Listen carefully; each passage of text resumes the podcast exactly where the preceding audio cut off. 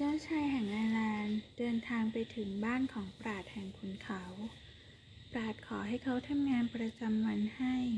เจ้าชายจึงเก็บเกี่ยวข้าวโพด ขณะที่กำลังเก็บเกี่ยวข้าวโพดอยู่นั้น น้องชายต่างมารดาทั้งสอง เดอร์มอดและดาวนัน ขี่ม้าที่สง่างามมาถึงพอดี พวกเขาไม่รู้ว่าชายหนุ่มที่กำลังเก็บเกี่ยวข้าวโพดคือใคร วกเขาตะโกนบอกให้ปราดแห่งขุนเขา ออกมาคุยกับพวกเขา เราต้องการจะรู้ว่าจะหาตัวกูบอนเซีย คนที่จะมอบดาบแห่งแสงให้เราได้จากที่ไหน เดอร์มอดพูด เข้ามาก่อนสิ ปราดแห่งขุนเขาเอ่ยชวน มาช่วยข้าทำงานประจำวันก่อน แล้วข้าจะค้นหาเส้นทางจากในหนังสือมาให้ น้องชายทั้งสองของเจ้าชายแห่งไอร์แลนด์จึงตอบไปว่า พวกเราไม่สามารถทำงานซึ่งไม่ใช่งานของกษัตริย์ ไม่สามารถเป็นผู้รับใช้ท่านได้ บอกมาเดี๋ยวนี้ว่าเราจะต้องหากูบอนเซียได้จากที่ไหน ปราแห่งขุนเขาจึงกล่าวว่า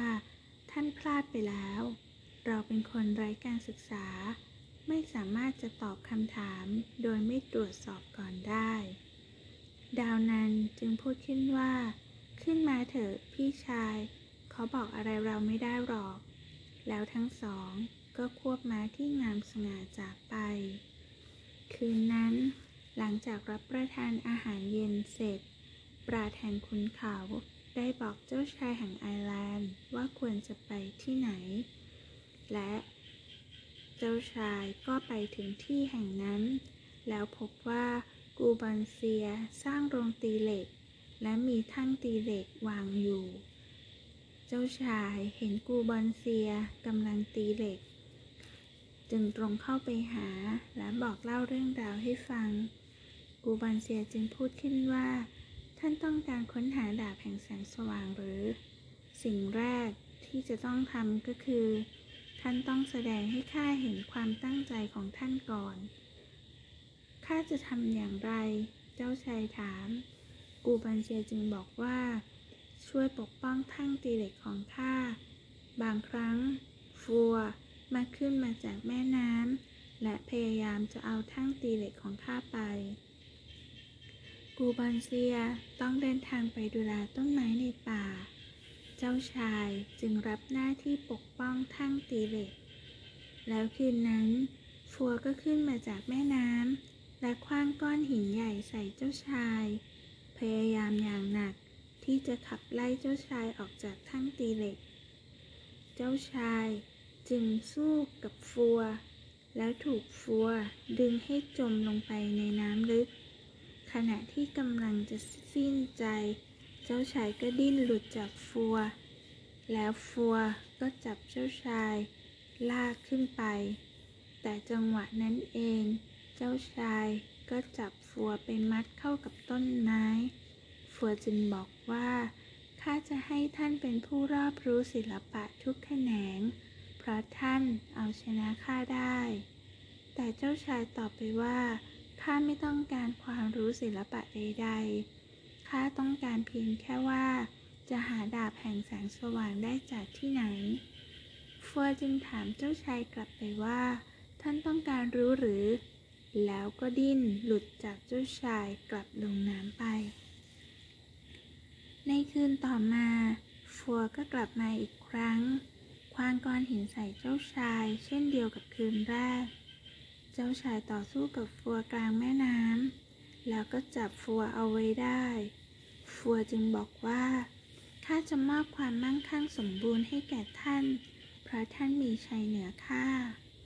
แต่เจ้าชายตอบไปว่า ความมั่งคั่งสมบูรณ์ไม่ใช่สิ่งที่ข้าต้องการ ข้าต้องการเพียงหนทางที่จะไปสู่ดาบแห่งแสงสว่าง ฟัวก็บิดตัวหลุดจากเจ้าชาย แล้วก็ถามว่าท่านต้องการรู้หรือ พร้อมกับหายตัวลงไปในน้ำอีกครั้ง แล้วในคืนถัดมา ฟัวก็กลับมาอีก เจ้าชายต่อสู้กับฟัวกลางแม่น้ำแต่ครั้งนี้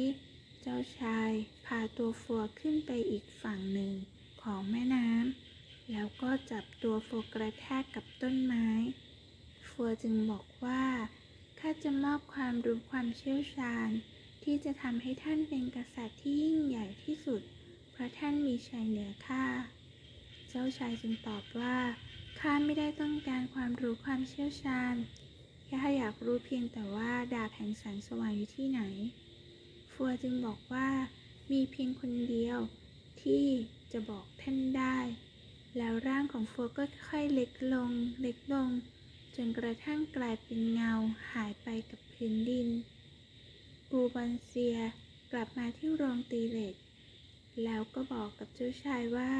ท่านปกป้องท่งตีเหล็กให้ข้าข้าจะบอกหนทางไปสู่ดาบแห่งแสงสว่างแก่ท่าน มันอยู่ที่ปราสาทโบราณใต้ทะเลสาบ ท่านมีม้า ซึ่งสามารถพาท่านไปที่นั่นได้ เพราะม้าของท่านเป็นม้าต้องคำสาปแล้วกูบอนเซีย ก็จับม้า หันไปทางหนึ่ง พร้อมกับบอกว่า ม้าจะวิ่งไปที่ทะเลสาบเอง เมื่อไปถึง ท่านจงดึงกิ่งของต้นน้ำพุนำมาให้ม้าสไลเรสกิน แล้วกูบอนเซียก็บอกให้เจ้าชายขึ้นม้า และออกเดินทางไป เจ้าชายแห่งไอร์แลนด์จึงขึ้นม้าสไลเรสและออกเดินทางอีกครั้ง เจ้าชายเดินทางไป จนกระทั่งพบต้นไม้ที่มีน้ำไหลออกมาจากกิ่งที่อยู่ทั้งสูงและต่ำ น้ำนั้นไหลไปสู่ลำธารเล็กๆ นี่จะต้องเป็นต้นน้ำพุอย่างแน่นอน เจ้าชายไม่ได้ลงจากหลังม้า แต่เอื้อมมือไปดึงกิ่งไม้โน้มลงมาให้สไลเรสกิน ม้าสไลเรสกินใบไม้ไม่เกินสามคำ จากนั้นก็ย่ำเท้าลงกับพื้น เงยหน้าแล้วส่งเสียงร้องกระโดดลงทะเลสาบสไลเรสว่ายน้ำราวกับว่ามีพลังแห่งมังกรว่ายน้ำทั้งวันทั้งคืน และเมื่อแสงอาทิตย์ของวันต่อมาส่องสว่างเหนือทะเลสาบสไลเรสก็พาเจ้าชายแห่งไอร์แลนด์ไปถึงเกาะสีดำ ทุกสิ่งทุกอย่างบนเกาะมีสีดำ ถูกเผาไหม้จนกองขี้เถ้าสูงถึงเข่าของม้า และเกือบจะทันทีที่ม้าสไลเรสแตะพื้นดิน มันก็วิ่งตะบึงเข้าสู่ใจกลางของเกาะสีดำ ผ่านช่องหินสีดำที่เปิดอยู่นับร้อยๆช่อง แต่ละช่องจะต่ำลงไปเรื่อยๆ จนในที่สุดเจ้าชายก็ไปถึงห้องโถงที่กว้างใหญ่ ห้องโถงนั้นสว่างสวัย เจ้าชายจึงมองหาว่าแสงสว่างมาจากไหน แล้วก็พบดาบแขวนห้อยลงมาจากหลังคาห้องโถงนั่นเอง แสงสว่างจากดาบ ทำให้ทั่วทั้งห้องสว่างสวัย เจ้าชายจึงควบม้าสไลเรสดึงม้าให้กระโดดสูงขึ้น แล้วคว้าเอาดาบไว้ ดึงดาบลงมา เจ้าชายใช้ดาบส่องแสงดู แล้วก็พบว่าในถ้ำแห่งนั้น มีหญิงถึงสิบสองคนกำลังนอนหลับอยู่ ในมือของหญิงเหล่านั้น จะถือถ้วยประดับอัญมณี แล้วเจ้าชายก็รู้สึกว่า ในเมื่อได้ดาบมาครองแล้ว เหตุใดจะไม่ครอบครองถ้วยเหล่านั้นด้วยเล่า เจ้าชายจึงหยิบถ้วยใบหนึ่งออกมาจากมือหญิงคนหนึ่งที่หลับอยู่ และดื่มน้ำที่ผุดเป็นฟองในถ้วยใบนั้น แล้วจิตใจของเจ้าชายก็หยิ่งยโสมากขึ้น เจ้าชายจึงดื่มน้ำในถ้วยจนครบทั้ง12ถ้วย แล้วก็เกิดความรู้สึกว่า ตนได้เป็นผู้ครอบครองดาบ และคงจะสามารถใช้ดาบนั้นตัดทะลุผ่านโลกได้ เจ้าชายจึงขึ้นมาสไลเรสขี่ทะลุผ่านออกจากถ้ำข้ามทะเลสาบกลับไปม้าสไลเรสที่เคยวิ่งรวดเร็วราวกระแสลมพัด แต่ว่าเป็นเวลานานแล้วหลังจากที่กินใบของต้นน้ำพุมาสไลเรจึงอ่อนแรงลง แต่กระแสลมนำพวกเขาไปถึงชายฝั่งที่ต้นน้ำพุเติบโต ที่ชายฝั่งนั้น เจ้าชายเห็นกลุ่มคนกลุ่มหนึ่ง มีผู้ชายตัวเล็กๆ ผู้หญิงตัวเล็กๆ และเด็กตัวเล็กๆ ทั้งหมดมีผิวสีขุ่น มีตาข้างเดียว บางคนร้องไห้ บางคนหัวเราะ แล้วทั้งหมดก็ล้อมรอบกองไฟกำลังปรุงอาหารกินปลาไหลและแอปเปิลป่า เจ้าชายดึงบางเหียน บังคับให้มาสไลด์เรดขึ้นจากน้ำ มีเสียงชายชราคนหนึ่งเอ่ยถาม ต้องการอะไรกัน บุรุษผู้มากับม้า เจ้าชายจึงตอบไปว่า อาหารและน้ำสำหรับม้าและข้าชายชราผู้นั้นจึงกล่าวว่า พวกเราคือชาวนกนางแอ่น ไม่มีใครมาสั่งให้พวกเราทำหรือไม่ทำอะไรได้ แต่เจ้าชายก็พูดขึ้นอย่างโกรธโกรธว่า จงเตรียมอาหารและน้ำให้แก่ม้าของเรา เราคือโอรสของราชาแห่งไอร์แลนด์ ในมือของเราคือดาบแห่งแสงสว่าง ดังนั้น สิ่งที่เราต้องการ ก็จะต้องมีผู้ปฏิบัติตามชายชราจึงตอบว่า พวกเราเป็นชาวนกนางแอ่นที่ไม่มีผิดภัย เชิญเข้ามาในถ้ำของพวกเราเถิดโอรสแห่งราชา แล้วพวกเราจะดูแลม้าของท่านเอง เจ้าชายจึงเข้าไปในถ้ำพร้อมกับชาวนกนางแอ่น แล้วเจ้าชายก็พบว่าพวกเขา ไร้มารยาท พวกเขายังคงหัวเราะส่งเสียงดัง บางคนดึงเสื้อ บางคนหยิก บางคนกัดมือของเจ้าชาย เมื่อเข้าไปในถ้ำก็มีคนคนหนึ่งจูงลาเดินเข้ามา แล้วเอาตาข่ายลงจากหลังลา แล้วกว่าเจ้าชายจะรู้ตัว ก็พบว่าตาข่ายนั้นคลุมตัวไว้เสียแล้ว เจ้าชายจึงได้รู้ว่าตัวเองถูกจับ เจ้าชายจึงวิ่งตรงไปหาชาวนกนางแอ่น ดังนั้นชาวนกนางแอ่นทั้งหลาย จึงดึงตาข่ายที่รอบขาเจ้าชายให้แน่นขึ้นไปอีก ชายชราหยิบดาบแห่งแสงสว่าง แล้วก็ดึงให้ลาลุกขึ้น ให้ลาถูกกีบเท้าที่หยาบแข็งลงบนดาบ แล้วเจ้าชาย ก็ได้ยินเสียงพวกเขาเหล่านั้นพูดขึ้นว่า แสงสว่างจงออกไปเดี๋ยวนี้ แล้วพวกเขาก็ทิ้งดาบไว้บนก้อนหินสีดำเป็นดาบที่ไม่มีแสงออกมาอีก แล้วชาวนกนางแอ่นทั้งหลายก็ออกจากถ้ำกลับไปกินปลาไหลและแอปเปิลป่า ไม่ได้สนใจเจ้าชายอีกต่อไป เจ้าชายทำลายตาข่ายที่มัดตัวไว้ เก็บดาบที่ถูกวางทิ้งไว้ ซึ่งไม่มีแสงออกมาอีกแล้ว เจ้าชายปีนขึ้นบนผนังถ้ำและชาวนกนางแอ่นมองเห็นเจ้าชายในความมืด จึงเข้าไปหลบซ่อนราวกับหนูตัวเล็กๆ ในที่สุดเจ้าชายจึงต้องออกมาจากถ้ำถือดาบที่ไร้แสงไว้ในมือ มองหามาสไลเรสแต่ก็ไม่พบ ปราศจากม้า และดาบกลายเป็นสีดำ เจ้าชายเดินทางกลับไปที่โรงตีเหล็ก แล้ววางดาบลงบนนั้น แล้วก็หวังว่ากูบอนเซียจะมีวิธีทำความสะอาดดาบ เจ้าชายจึงบอกว่า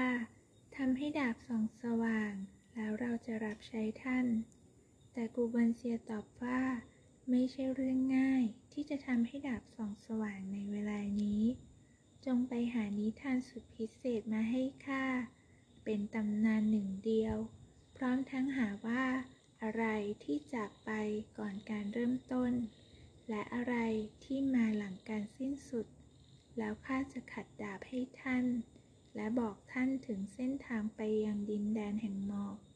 จงออกเดินทางณบัดนี้ เจ้าชายจึงออกเดินทางอีกครั้ง เจ้าชายออกเดินทาง เดินทางไกลไปหลาย ๆ ที่ แต่ก็แล้วก็พบว่าไม่มีใครเลยที่จะรู้จักหรือเคยได้ยินตำนานหนึ่งเดียว หรือแม้แต่เส้นทางที่จะไปสู่ดินแดนแห่งหมอกแล้วพบค่ำของวันหนึ่ง เจ้าชายก็พบนกตัวใหญ่บินตรงมา ลงมาเกาะบนต้นไม้ต้นใหญ่ แล้วเจ้าชายก็พบว่าเป็นอินทรีลาฮีนนั่นเอง จึงเอ่ยถามไปว่า ท่านยังเป็นเพื่อนข้าหรือไม่ อินทรีลาฮีนตอบว่าข้ายังเป็นเพื่อนกับท่านอยู่ ถ้าเช่นนั้น โปรดบอกข้าทีเถิดว่าข้าจะหาตำนานหนึ่งเดียวได้จากที่ใด อินทรีลาฮีนจึงบอกขึ้นว่า ข้าไม่เคยได้ยินมาก่อน ข้าก็อายุมากแล้ว แต่ไม่เคยได้ยินเรื่องตำนานหนึ่งเดียว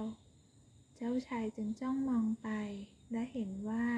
อินซีลาฮีนนั้นแก่มากแล้วจริงๆ เธอไม่มีขนที่คอแล้ว ปีกของเธอก็กลายเป็นสีเทา เจ้าชายจึงพูดขึ้นว่า ถ้าท่านอายุมากขนาดนี้ และได้เดินทางไปหลายๆที่ แต่ยังไม่รู้จักตำนานหนึ่งเดียว แล้วข้าจะไปถามเอาจากใครกัน อินซีลาฮินจึงบอกเจ้าชายว่า ฟังก่อนนะ พวกเรานั้นมีด้วยกันห้าชีวิต ถูกเรียกขานว่าผู้อาวุโสทั้งห้าแห่งไอร์แลนด์ ไม่มีใครรู้ว่าในพวกเราทั้งห้านั้น ใครอายุมากที่สุด มีตัวข้าเอง อินซีลาฮีน กวางใหญ่เท้าดำแห่งเบน กาแห่งเอคิน ปลาแซลมอนแห่งอัสซาโร และหญิงชราแห่งแบร์ข้าไม่เคยได้ยินตำนานหนึ่งเดียว แต่อาจจะมีหนึ่งในพวกของเราที่เคยได้ยินก็ได้ เจ้าชายจึงรีบบอกว่าถ้าเช่นนั้น ท่านช่วยบอกเราทีเถิด ว่าเราจะไปหาพวกเขาได้จากที่ไหนกัน ลาฮินจึงกล่าวว่าานไม่จำเป็นต้องไปหาปลาแซลมอนแห่งอัสโรหรอก เพราะปลาแซลมอนจะไม่ได้ยินตำนานใด ๆ แต่เราจะบอกทางท่านไปหาพวกที่เหลือทั้งสามเดินทางไปตามลำธารนี้ แล้วไปรอเราที่บริเวณสันดอน เราจะไปพบท่านที่นั่นแล้วอินทรีลาฮีนก็บินจากไป เจ้าชายจึงเดินไปตามลำธาร จนกระทั่งไปถึงสันดอนแห่งหนึ่ง แล้วรออินทรีลาฮีนอยู่ที่นั่น เมื่อดวงจันทร์ขึ้นสูงเหนือท้องฟ้า อินทรีลาฮีนก็มาถึง เขาปล่อยอะไรบางอย่างตกลงไปในน้ำมันคือวงล้อ แล้วอินซีลาฮีนก็มาเกาะบนสันดอนแล้วพูดกับเจ้าชายว่า จงหมุนวงล้อนี้ไปข้างหน้า และตามมันไป ไม่ว่ามันจะไปที่ไหน และถ้าท่านไปเจอใคร ก็จงถามว่ารู้จักตำนานหนึ่งเดียวหรือไม่ หากไม่รู้จัก ท่านก็หมุนวงล้ออีกครั้ง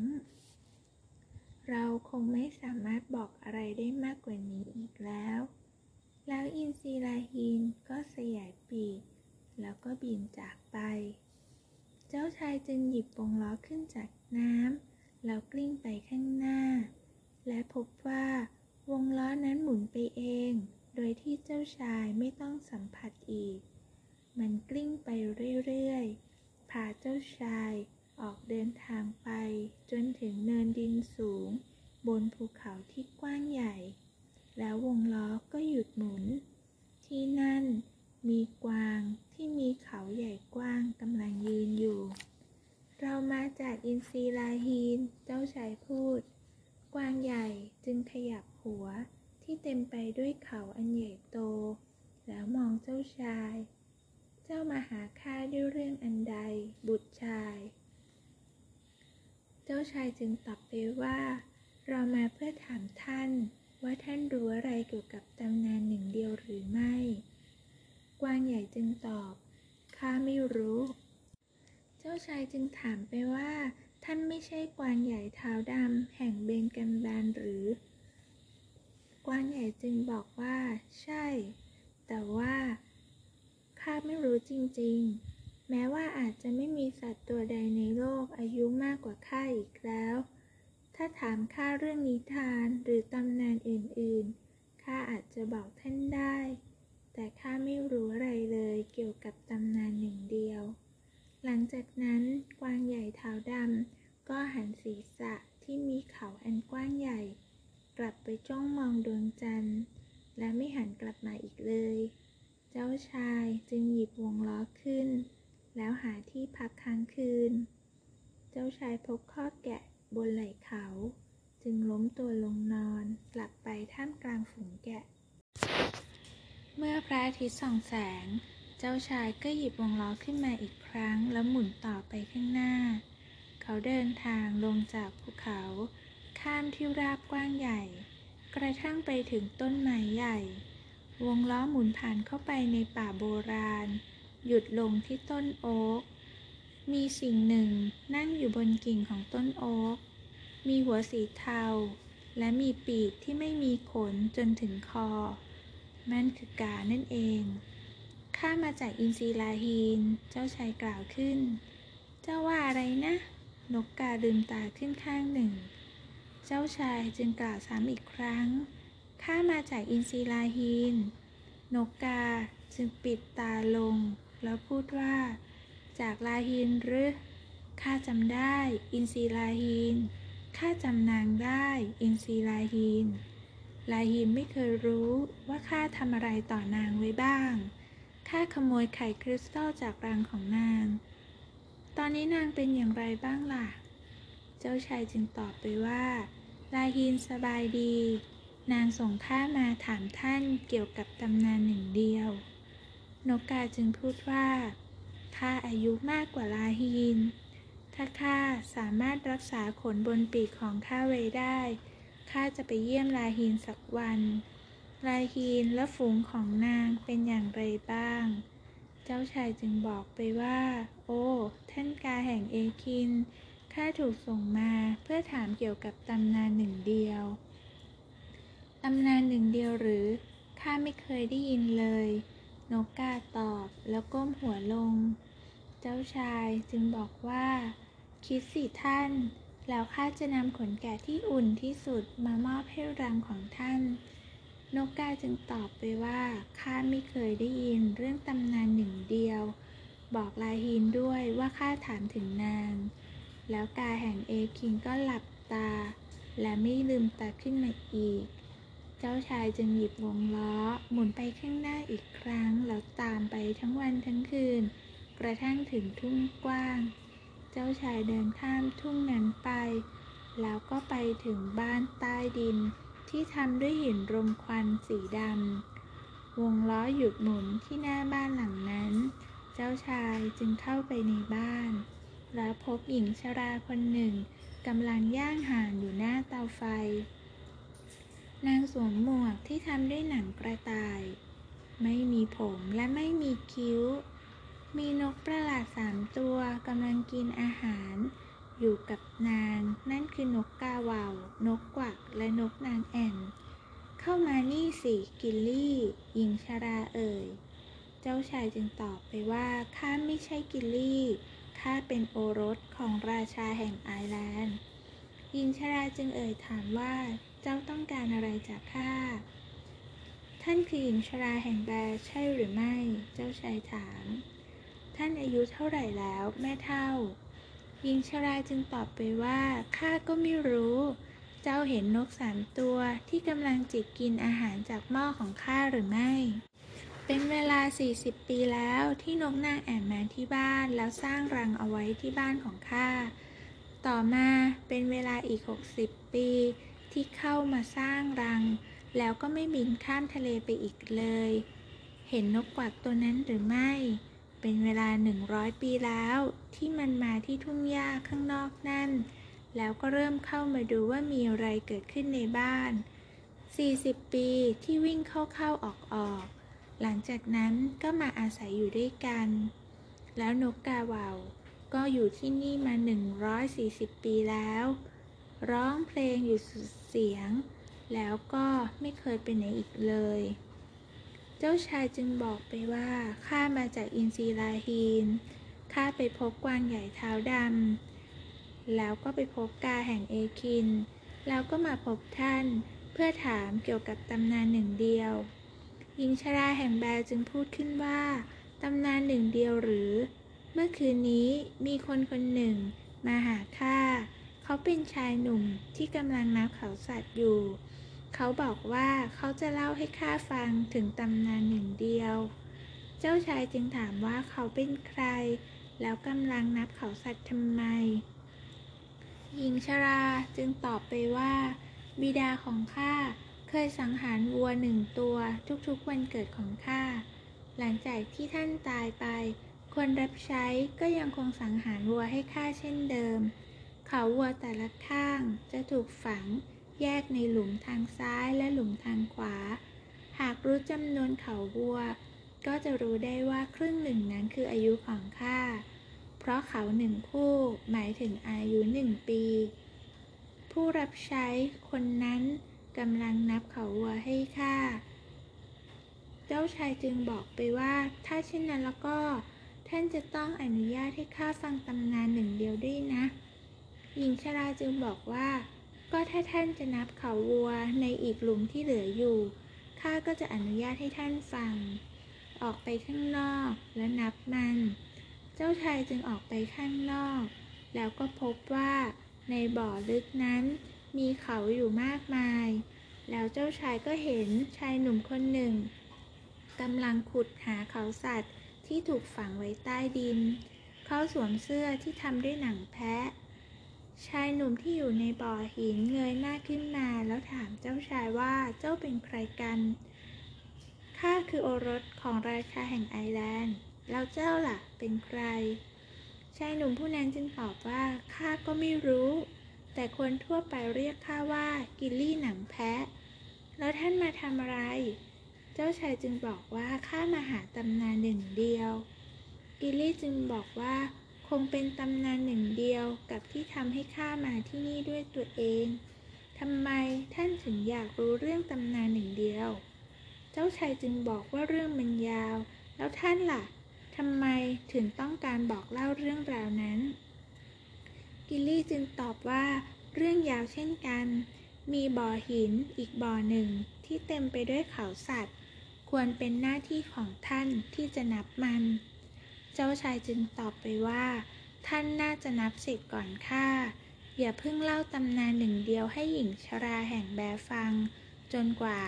ข้าจะไปนั่งฟังอยู่ด้วยกัน กิลลี่จึงตอบไปว่าถ้ามันเหมาะกับท่าน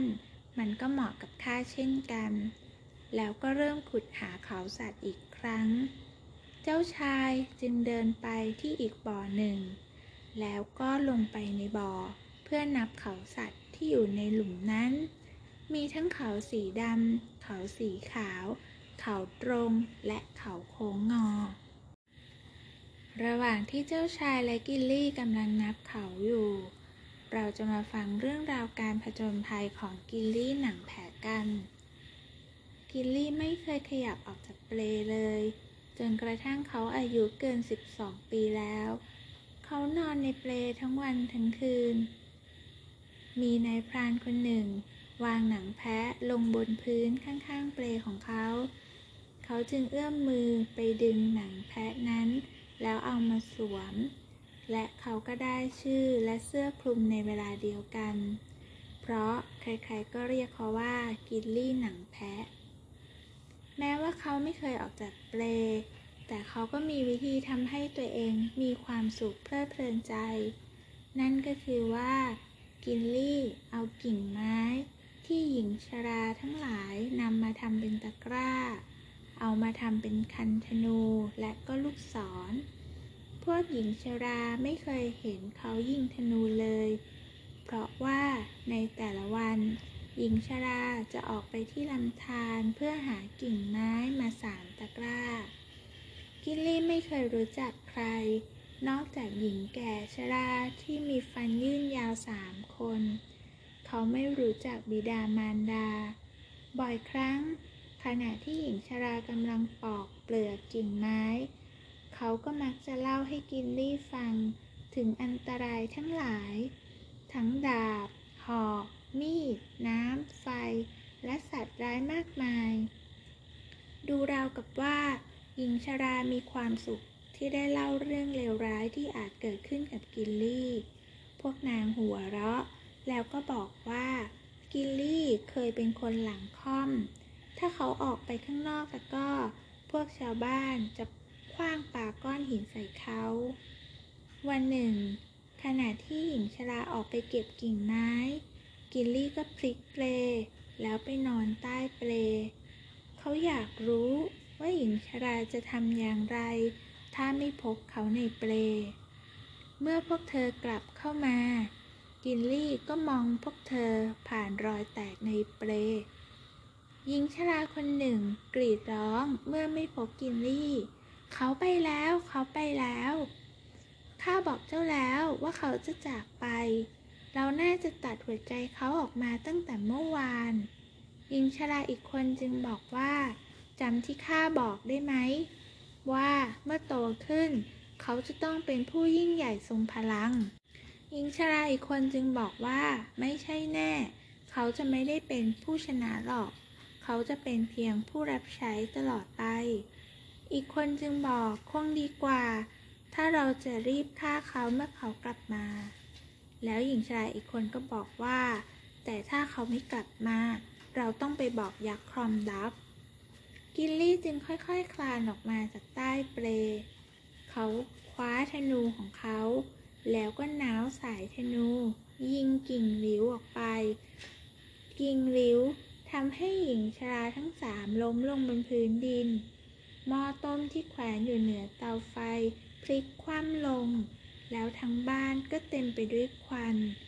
กินลี่หนังแพะถือธนูไว้ในมือ กระโดดข้ามเปล ข้ามธรณีประตู ออกไปยังโลกกว้างใหญ่ข้างนอก ตอนนี้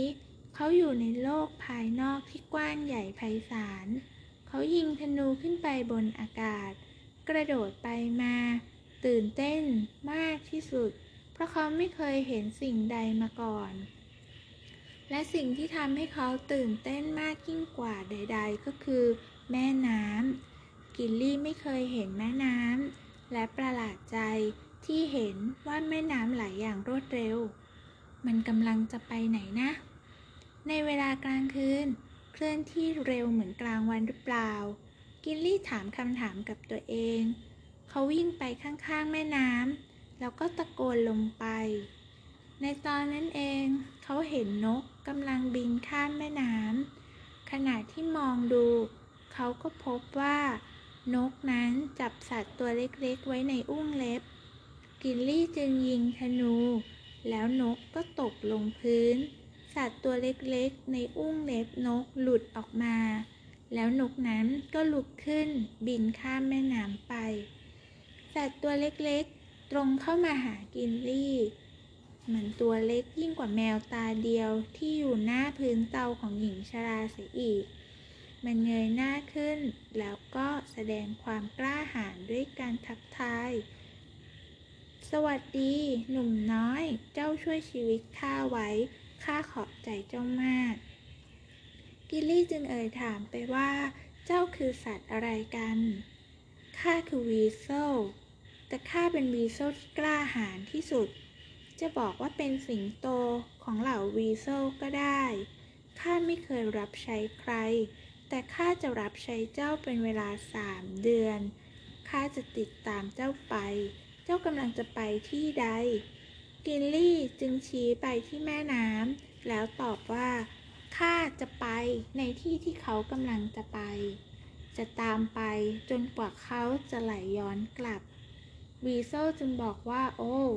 เจ้าต้องเดินทางไกลแน่ ๆ แต่ไม่เป็นไร ข้าจะไปกับเจ้า ไม่ว่าจะไกลแค่ไหนก็ตาม แล้ววีโซลก็เดินไปข้างๆกิลลี่อย่างองอาจกล้าหาญและเป็นตัวของตัวเอง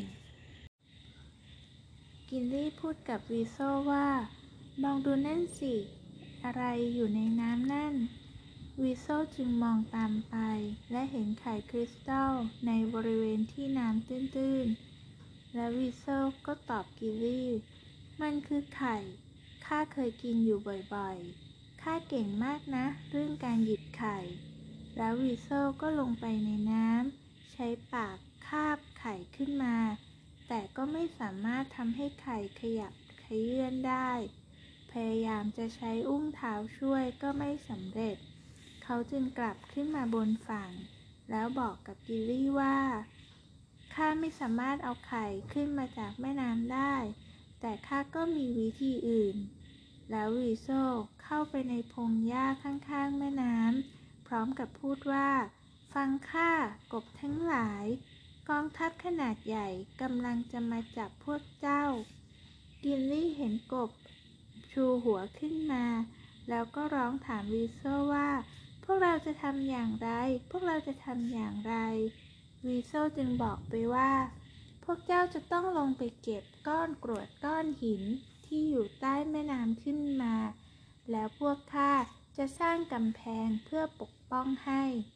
กบเหล่านั้นจึงลงไปในน้ำแล้วเก็บหินขึ้นมาทันที กิลลี่และวีโซลนำหินเหล่านั้นกองไว้บนฝั่ง แล้วก็มีกบสามตัวช่วยกันยกไข่คริสตัลขึ้นมาวีโซลจึงปีนขึ้นไปบนต้นไม้ แล้วตะโกนร้องบอกว่า พวกข้าศึกเกรงกลัวกำลังหนีไปหมดแล้ว กบเหล่านั้นจึงบอกว่า โอ้ ขอบคุณ ขอบคุณ พวกเราจะไม่ลืมบุญคุณของท่านเลย แล้วก็พากันไปบอกกบตัวอื่นๆ ว่าข้าศึกหนีไปแล้ว วีโซไปนำไข่คริสตัลมาให้กินลี่ มันเป็นไข่ที่หนัก กินลี่ถือไว้ในมือ แล้วพวกเขาก็เดินทางต่อ ครูใหญ่ กินลี่ก็พูดขึ้นว่า ใกล้มืดแล้ว แม่น้ำนี่ก็ไม่มีทีท่าว่าจะไหลย้อนกลับ ข้าหวังว่าเราจะมีสถานที่ดีๆ ให้พวกเราค้างคืน แล้วแทบจะทันทีที่พูดจบ กินลี่ก็พบว่าตัวเองยืนอยู่หน้าประตูบ้านหลังเล็กๆ พวกเขาเข้าไปข้างใน มีเตาไฟที่ถูกจุดไว้แล้ว มีเก้าอี้ มีเตียง จิงลี่จึงพูดขึ้นว่า ดีจริง แล้วข้าก็หวังว่าพวกเราคงจะมีอาหารกินกันให้อิ่มท้อง เกือบทันทีที่เขาพูดจบ โต๊ะอาหารที่มีทั้งอาหารและเครื่องดื่มก็ปรากฏขึ้น กินลี่จึงพูดขึ้นว่า น่าประหลาดใจจริงๆ สิ่งเหล่านี้มาจากไหนกันนะ วีโซจึงออกความเห็น ข้าเชื่อว่าทุกสิ่งมาจากไข่ที่เจ้าถือไว้นั่นแหละ มันคงเป็นไข่วิเศษ กินลี่จึงวางไข่ลงบนโต๊ะ ขณะที่พวกเขาลงมือกินอาหารกัน แล้วกินลี่ก็คิดว่า เขาต้องการเห็นตัวเองอีกครั้ง เช่นเดียวกับที่เห็นตัวเองในแม่น้ำแต่ไม่มีอะไรเกิดขึ้น กินลี่จึงหยิบไข่มาถือไว้ในมือ แล้วอธิษฐานอีกครั้ง คราวนี้ผนังเบื้องหน้าเขาก็กลายเป็นกระจกเงา แล้วเขาก็เห็นตัวเองชัดเจน ยิ่งกว่าที่เห็นในแม่น้ำเสียอีก กินลี่จึงรู้ทันทีว่า เพียงแค่ถือไข่ไว้ในมือ แล้วอธิษฐาน เขาก็จะได้ในสิ่งที่เขาคิด กินลี่ปรารถนาจะได้หน้าต่างบานใหญ่ แล้วเขาก็ได้ เมื่อเขาปรารถนาอยากให้มีความสว่าง เขาก็ได้ตะเกียงเงินซึ่งส่องสว่าง เมื่อเขาจะเข้านอน เขาปรารถนาจะให้มีเสียงนกมาร้องขับขานกล่อมเขา ก็มีนกมากมายหลายชนิด มาร้องเพลงให้เขาฟัง เมื่อเขาปรารถนาอยากจะสนทนากับเหล่าสัตว์ทั้งหลาย สัตว์ทั้งในทุ่งหญ้าและในป่า ก็มาที่บ้านของเขา กระต่ายป่ามาตั้งแต่เช้าตรู่ เป็นผู้มาเยือนตัวแรก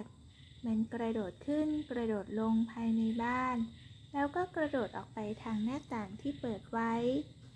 แล้วสัตว์อื่นๆ ก็พากันเข้ามาในบ้าน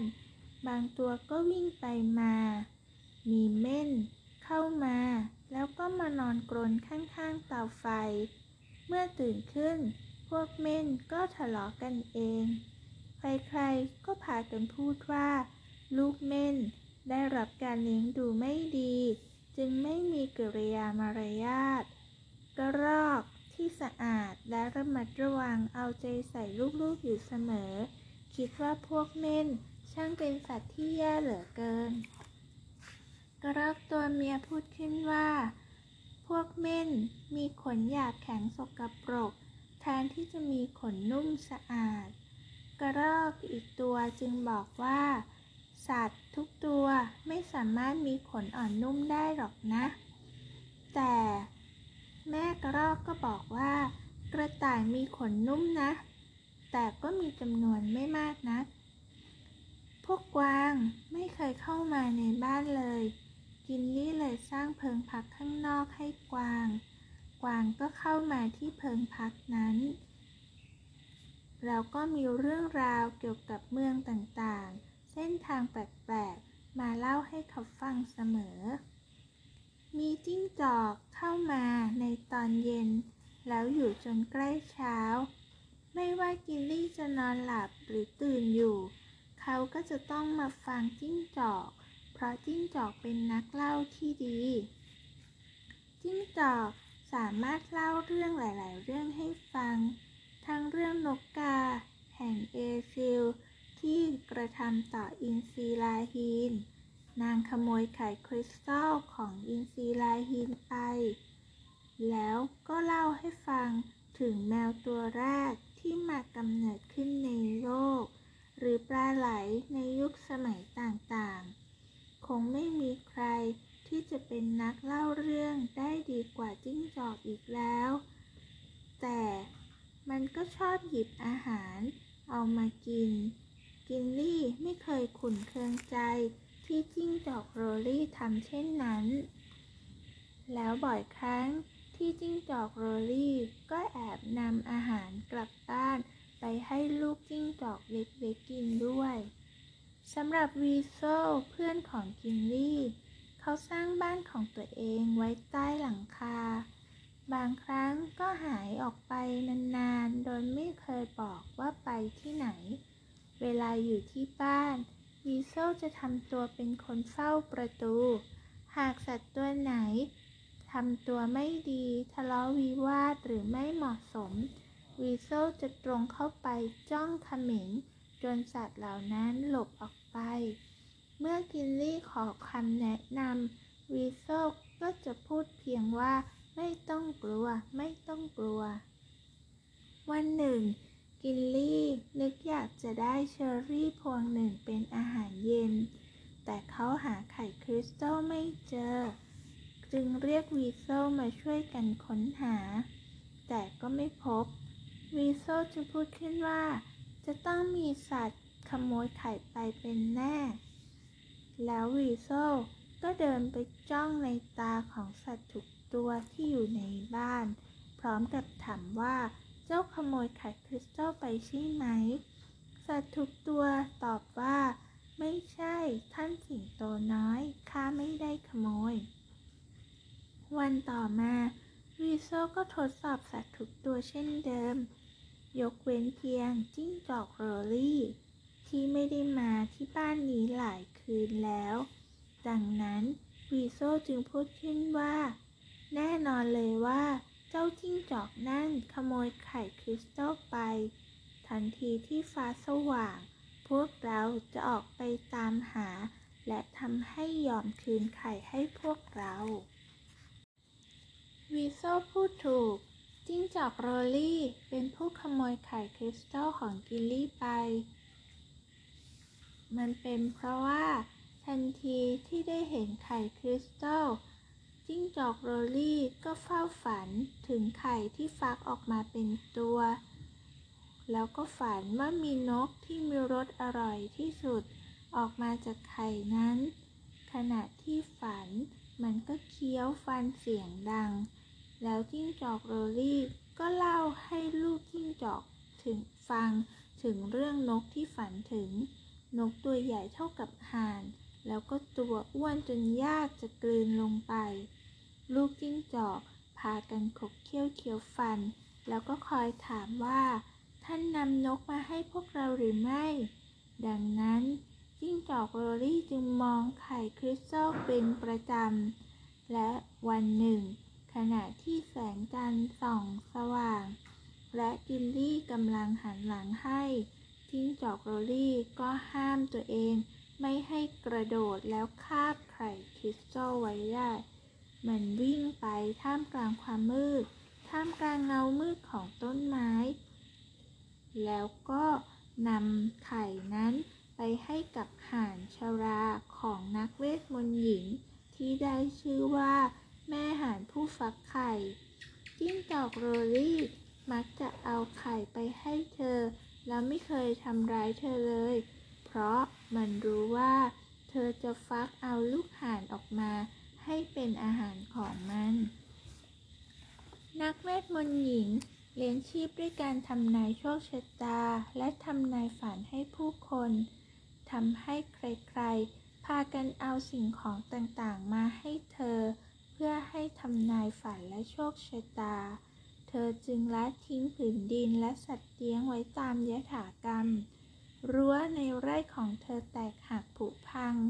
แม่ไก่ถูกจิ้งจอกคาไป แพะก็หายตัวไปในป่า เธอไม่มีวัว ลาแกะหรือหมู จิ้งจอกโรลี่เดินข้ามรั้วของเธอไปได้อย่างง่ายดายและก็เข้าไปทางช่องช่องหนึ่ง ตรงประตูโรงนา เมื่อไปพบแม่ห่านนักฟักไข่ มันก็รู้ว่ามีไข่ที่แม่ห่านกำลังฟักอยู่ แล้วโรลี่ก็วางไข่คริสตัลลงบนพื้น พร้อมกับบอกว่า นายหญิง ไข่ใบนี้มาจากแม่ไก่ของราชินีแห่งไอร์แลนด์ ราชินีขอให้ท่านช่วยฟักไข่ใบนี้ แล้วก็เลี้ยงดูลูกห่านด้วยเถิด คุณแม่นักฟักไข่จึงบอกว่า ถูกต้องแล้ว วางมันไว้ที่นี่ วางมันไว้ที่นี่ แล้วเธอก็ยกปีกของเธอขึ้น จิ้งจอกโรลี่จึงวางไข่ลงในรังฟักไข่ แล้วก็ออกจากโรงนาไปท่ามกลางความมืด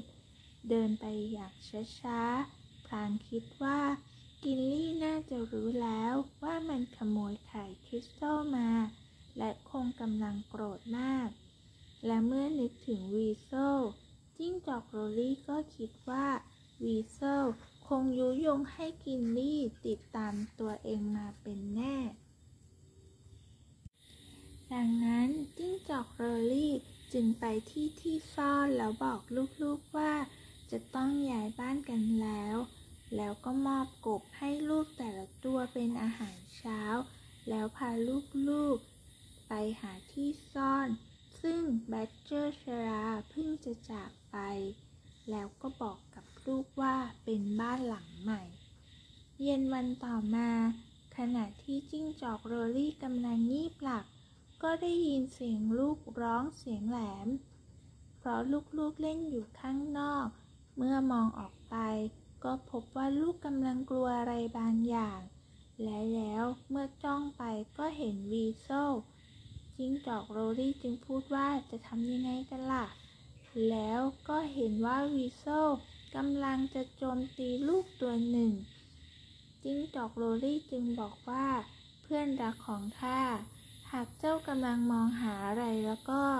บางทีข้าสามารถบอกเจ้าได้ว่าจะพบได้จากที่ไหน วีโซจึงพูดขึ้นว่า ไข่คริสตัล โดยที่ไม่ได้ละสายตาจากลูกของโรลี่เลยจิ้งจอกโรลี่จึงตอบว่า อ๋อ ไข่คริสตัล ใช่แล้ว ข้าจะพาเจ้าไป ทันทีในตอนนี้เลย แล้วจิ้งจอกโรลี่ก็ออกจากที่พัก มาพบว่ามีกิลลี่ยืนอยู่ด้วย จิ้งจอกโรลี่จึงบอกว่า ข้าคิดว่าถึงเวลาที่ลูกๆของข้าจะกลับที่พักได้แล้ว โปรดยกโทษให้พวกเขาด้วยเพื่อนข้าวีเซลจึงละสายตาจากลูกจิ้งจอก แล้วลูกจิ้งจอกเล็กๆทั้งสามก็วิ่งเข้าที่พักไปอย่างรวดเร็ว จิ้งจอกโรลี่จึงบอกกิลลี่และวีเซลว่า เชิญทางนี้ แล้วก็นำทั้งสอง ไปยังบ้านของนักเวทมนต์หญิง แล้วก็พบว่าเธอกำลังนั่งร้องไห้ กิลลี่จึงเดินเข้าไปหา แล้วก็ถามว่าอะไรที่ทำให้ท่านกลัดกลุ้มเช่นนี้ นักเวทมนต์หญิงจึงบอกว่าห่านของข้ามีคนขโมยห่านของข้าไปแล้ว จิ้งจอกโรลี่จึงถามขึ้นทันที แล้วลูกที่ฟักออกมาจากไข่ของห่านล่ะ นักเวทมนต์หญิงจึงบอกว่า หัวขโมย ยกไปทั้งรัง ทั้งตัวห่าน ไข่ ทั้งรังหายไปหมด หมาจิ้งจอกโรลี่จึงบอกกิลลี่ว่า ไข่คริสตัลก็รวมอยู่กับไข่อื่นๆ แล้วมันก็หันหลังกลับอย่างรวดเร็วหาทางหนี ก่อนที่วีเซลจะตะครุบตัวเอาไว้ได้ เมื่อกลับไปยังที่พักจิ้งจอกโรลี่ก็บอกลูกว่า ต้องย้ายบ้านกันอีกครั้ง แล้วก็พาลูกๆข้ามแม่น้ำไปอาศัยอยู่บนเกาะที่มั่นใจว่าวีโซจะไม่สามารถไปถึงได้ กินลี่จึงพูดขึ้นว่า หัวขโมย ห่าน รัง แล้วไข่หายไปที่ไหนกัน นักเวทมนต์หญิงบอกว่า พวกเขาไปที่แม่น้ำข้าตามไปตลอดทาง แล้วก็พบว่า พวกเขาพายเรือไป แล้วก็อยู่ห่างจากพวกเรามาก กินลี่จึงถามวีโซว่า ท่านจะไปกับเราหรือไม่ เราจะแกะรอยไปเอาไข่คริสตัลกลับมา วีโซจึงตอบว่าข้าสัญญาว่าจะติดตามท่านเป็นเวลาสามเดือน ขณะนี้ครบสามเดือนแล้วกิลลี่ ข้าเห็นจะต้องแยกทาง กิลลี่จึงบอกว่าถ้าเช่นนั้นก็ลาก่อนนะวีเซลข้าจะไปตามหาไข่คริสตัลด้วยตัวเอง แต่ก่อนอื่นข้าต้องขออนุญาตหญิงผู้นั้นพักที่บ้านหลังนี้ และขอเสบียงอาหารสำหรับการเดินทางครั้งนี้ของข้าวีเซลจึงกล่าวอำลากิลลี่ แล้วกิลลี่ก็ตามนักเวทมนต์หญิงเข้าไปในบ้านของเธอ กิลลี่อยู่ที่บ้านของนักเวทมนต์หญิงเป็นเวลาเก้าเดือน เขามักออกไปตามหาหัวขโมยที่ขโมยไข่คริสตัลและห่านของนักเวทมนต์หญิงไป แต่ไม่เคยพบร่องรอยหรือของทั้งหมดเลย เขาได้พบนกและสัตว์ป่าที่เคยเป็นเพื่อน แต่ก็ไม่สามารถพูดคุยกับสัตว์เหล่านั้นได้โดยไม่มีไข่ เขาทำงานให้นักเวทมนต์หญิง ช่วยซ่อมรั้ว ซ่อมแซมโรงนา ไปเก็บกิ่งไม้มาก่อไฟให้เธอ ในเวลากลางคืน แล้วนักเวทมนต์หญิงก็มักเล่าความฝันให้เขาฟังอยู่เสมอ หรือไม่ก็เล่าเรื่องราวที่ผู้คนมาขอให้เธอทำนายโชคชะตาให้เขาฟัง กิลลี่อยู่ที่บ้านของนักเวทมนต์หญิงเป็นเวลาเก้าเดือน เขามักจะออกไปตามหาขโมย ที่ขโมยไข่ค ริสตัลและห่านของนักเวทมนต์หญิงไป แต่ไม่เคยพบร่องรอยใด ๆ เขาได้พบสัตว์ป่าที่เคยเป็นเพื่อนเขา แต่ก็ไม่สามารถพูดคุยกับสัตว์เหล่านั้นได้ โดยไม่มีไข่คริสตัล กิลลี่ทำงานให้นักเวทมนต์หญิง ช่วยซ่อมรั้ว ซ่อมแซมโรงนา เอากิ่งไม้มาก่อไฟให้เธอในทุกๆเย็น ในเวลากลางคืน นักเวทมนต์หญิง จะเล่าความฝันของเธอให้เขาฟัง แล้วก็เล่าเรื่องราวเกี่ยวกับผู้คนที่มาที่บ้านให้เธอทำนายโชคชะตา เช้าวันหนึ่ง นักเวทมนต์หญิงบอกกับกินลี่ว่าข้ายัางรู้บางอย่าง ลูกชายของข้าจะมีคนหยาบคายจากดินแดนแห่งความโชคร้าย มาเอาตัวเจ้าไปเป็นข้ารับใช้เขา กิลลี่จึงถามว่าเขาเป็นคนประเภทไหน นักเวทมนต์หญิงบอกว่า ชายใจร้ายเอาตัวชายหนุ่มสองคนที่เคยรับใช้ข้าไปทีละคน สร้างความทุกข์ยากให้ชายหนุ่มทั้งสอง กินลี่จึงบอกว่า เหตุใดท่านจะต้องหวาดกลัวด้วยเล่าข้าจะดีใจแน่ ๆ ที่จะได้ออกไปเห็นโลก นักเวทมนต์หญิงจึงตอบว่า นั่นเป็นสิ่งที่ชายหนุ่มทั้งสองคนเคยพูดเอาไว้เช่นกัน ข้าจะบอกเจ้านะ คนหยาบคายจากดินแดนแห่งความโชคร้าย เขาจะทำข้อตกลงกับชายหนุ่ม ว่าจะให้เงินหนึ่งกินีหนึ่งโกรต และหนึ่งเทสเตอร์ โดยแลกกับการรับใช้เขาเป็นเวลาสามเดือน แต่หากชายหนุ่มพูดว่า ไม่สามารถที่จะทำตามข้อตกลงได้ ก็จะไม่ได้รับค่าจ้าง และยังจะต้องเฉือนหนังขนาดกว้างหนึ่งนิ้ว จากคอไปถึงส้นเท้าให้แก่เขาอีกด้วย เขาเป็นคนใจร้าย เสียงกระซิบของข้าบอก กิลลี่จึงถามว่า ไม่มีวิธีทำให้เขาเป็นคนดีขึ้นหรือ นักเวทมนต์หญิงบอกว่า มี แต่ว่าทำได้ยากมาก จะต้องมีใครสักคนทำให้เขา ในฐานะที่เป็นเจ้านายพูดออกมาว่า ไม่สามารถทำตามที่ตกลงกันได้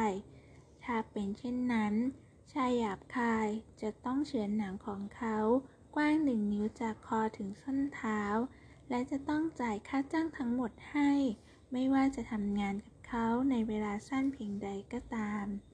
กิลลี่จึงบอกว่า ถ้าเช่นนั้นแล้วก็เห็นทีจะต้องมาเจราจากันสักหน่อย แล้ววันแรกที่ฝนตก ก็เป็นวันที่ชายหยาบคายจากดินแดนแห่งความโชคร้ายเดินทางมาถึง เขาขี่ม้าที่มีจุดตามตัว ถือต้นไม้สีเทาๆไว้ในมือเพื่อใช้เคี่ยนม้า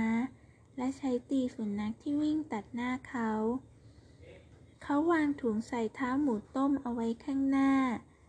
และมีเท้าหมูต้มอยู่ในปากกำลังแทะกิน เขาลงมาจากม้า แล้วเดินตรงเข้ามาหา พร้อมกับพูดว่า ข้าได้ยินว่าที่บ้านนี้มีชายหนุ่ม ข้าต้องการให้เขาไปบริการข้า กินลี่จึงบอกไปว่า ถ้ามีข้อตกลงที่ดี ข้าจะไปกับท่าน ชายหยาบคายจึงบอกว่า ข้อตกลง ก็คือว่าข้าจะให้เงินหนึ่งกินี อาหารหนึ่งโกรต และหากเจ้ารับใช้ข้าในช่วงเวลาสามเดือน เจ้าก็จะได้รับอีกหนึ่งเทสเตอร์ข้าเชื่อว่านั่นเป็นค่าจ้างที่เหมาะสม กิลลี่บอก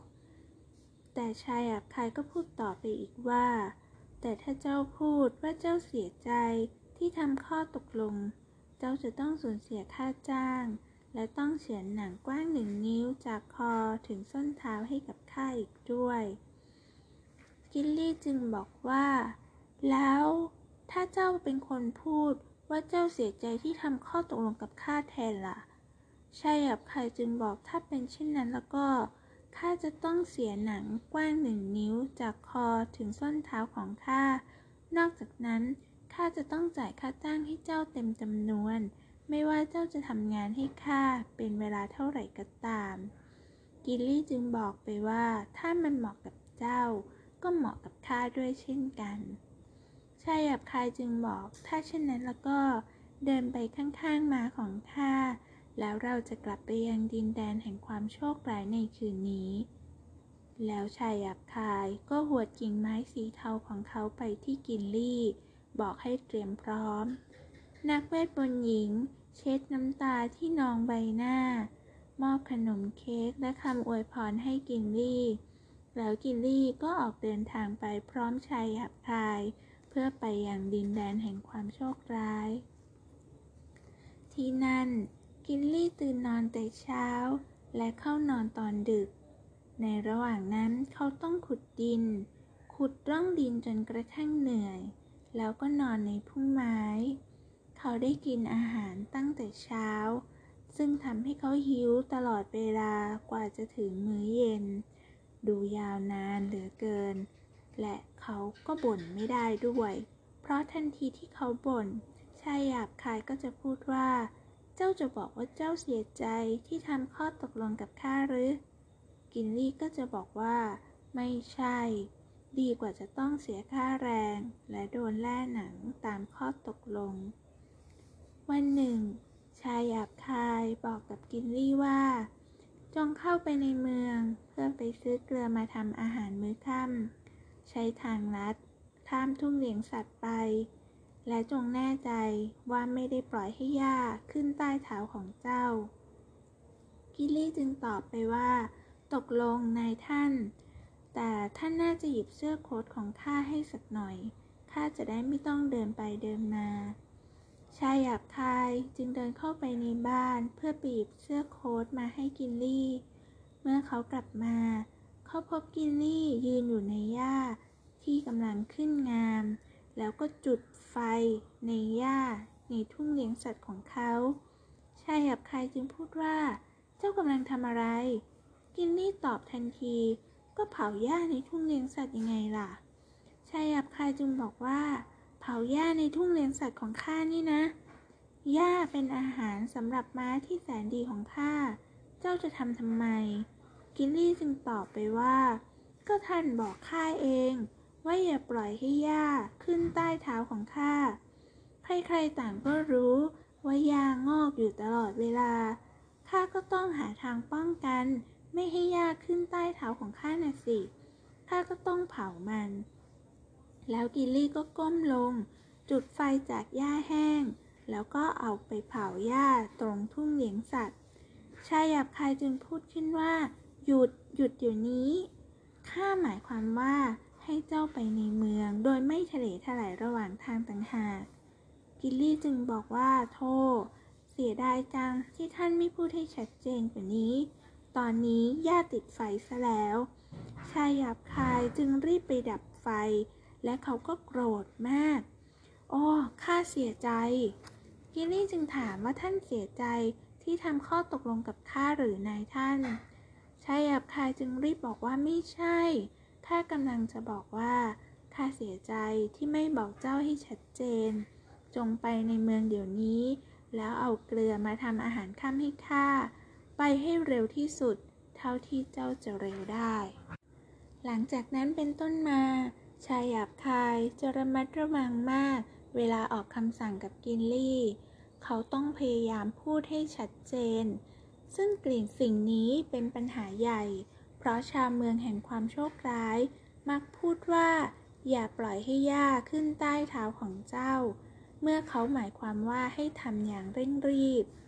หรืออย่าอยู่ที่นั่นจนกระทั่งเจ้ากลับมา เมื่อพวกเขาหมายความว่าให้ไปเร็วๆ และมาเหมือนขาม้า เมื่อพวกเขาหมายความว่ามาให้เร็วที่สุด ชายหยาบคาย รู้สึกเหนื่อยที่จะต้องพูดกับกินลี่ เขาตัดสินใจว่า เขาจะต้องหาทางให้กินลี่ทำสิ่งที่ไม่สามารถทำสำเร็จได้ เขาจะได้ส่งกินลี่ไปโดยไม่ต้องจ่ายค่าจ้าง เช้าวันหนึ่ง ชายหยาบคายเรียกกิลลี่ไปพบแล้วบอกว่า เอาหนังแกะเหล่านี้ไปที่ตลาด ขายให้ได้ราคาดี แล้วนำหนังแกะกลับมาด้วย กิลลี่จึงตอบว่าตกลงนายท่าน แล้วเอาหนังแกะพาดไว้ที่แขน แล้วก็เดินทางเข้าไปในเมือง ระหว่างทาง ผู้คนที่พบต่างก็ถามเขาว่า เจ้าต้องการอะไรแลกเปลี่ยนกับหนังแกะนี้ กิลลี่ก็ตอบข้าต้องการหนังแกะนี้และเงินค่าหนังแกะ ชาวเมืองพากันหัวเราะเขาแล้วบอกว่า ถ้าอย่างนั้นแล้วก็เจ้าคงต้องใช้เวลานานหน่อยนะ หนุ่มน้อย กิลลี่เดินเข้าไปในตลาด บอกขายหนังแกะและขอหนังแกะคืน ทุกคนก็พากันหัวเราะเขา เขาจึงเข้าไปในตลาด แล้วไปหาหญิงผู้หนึ่งที่รับซื้อของที่ไม่มีใครซื้อ เธอถามว่าเจ้าต้องการอะไร กินลี่จึงบอกว่า ข้าต้องการขายหนังแกะ และเอาหนังแกะคืนด้วย หญิงคนนั้นจึงเอาหนังแกะไปดึงขนของแกะออกมาใส่ในถุงของเธอ แล้วก็คืนหนังแกะให้กับกินลี่ นี่คือหนังแกะ เธอพูด และนี่คือค่าขนแกะ เธอจ่ายเงินให้กับกินลี่ ขณะที่ชายหยาบคายกำลังกินอาหารค่ำอยู่ กินลี่ก็มาถึงบ้าน ข้ากลับมาแล้ว แล้วเขาก็วางหนังแกะที่ไม่มีขนไว้บนโต๊ะ พร้อมกับเงินค่าหนังแกะด้วยชายหยาบคายแห่งดินแดนแห่งความโชคร้าย เริ่มกลัวว่ากิลลี่จะฉลาดเกินไปสำหรับเขา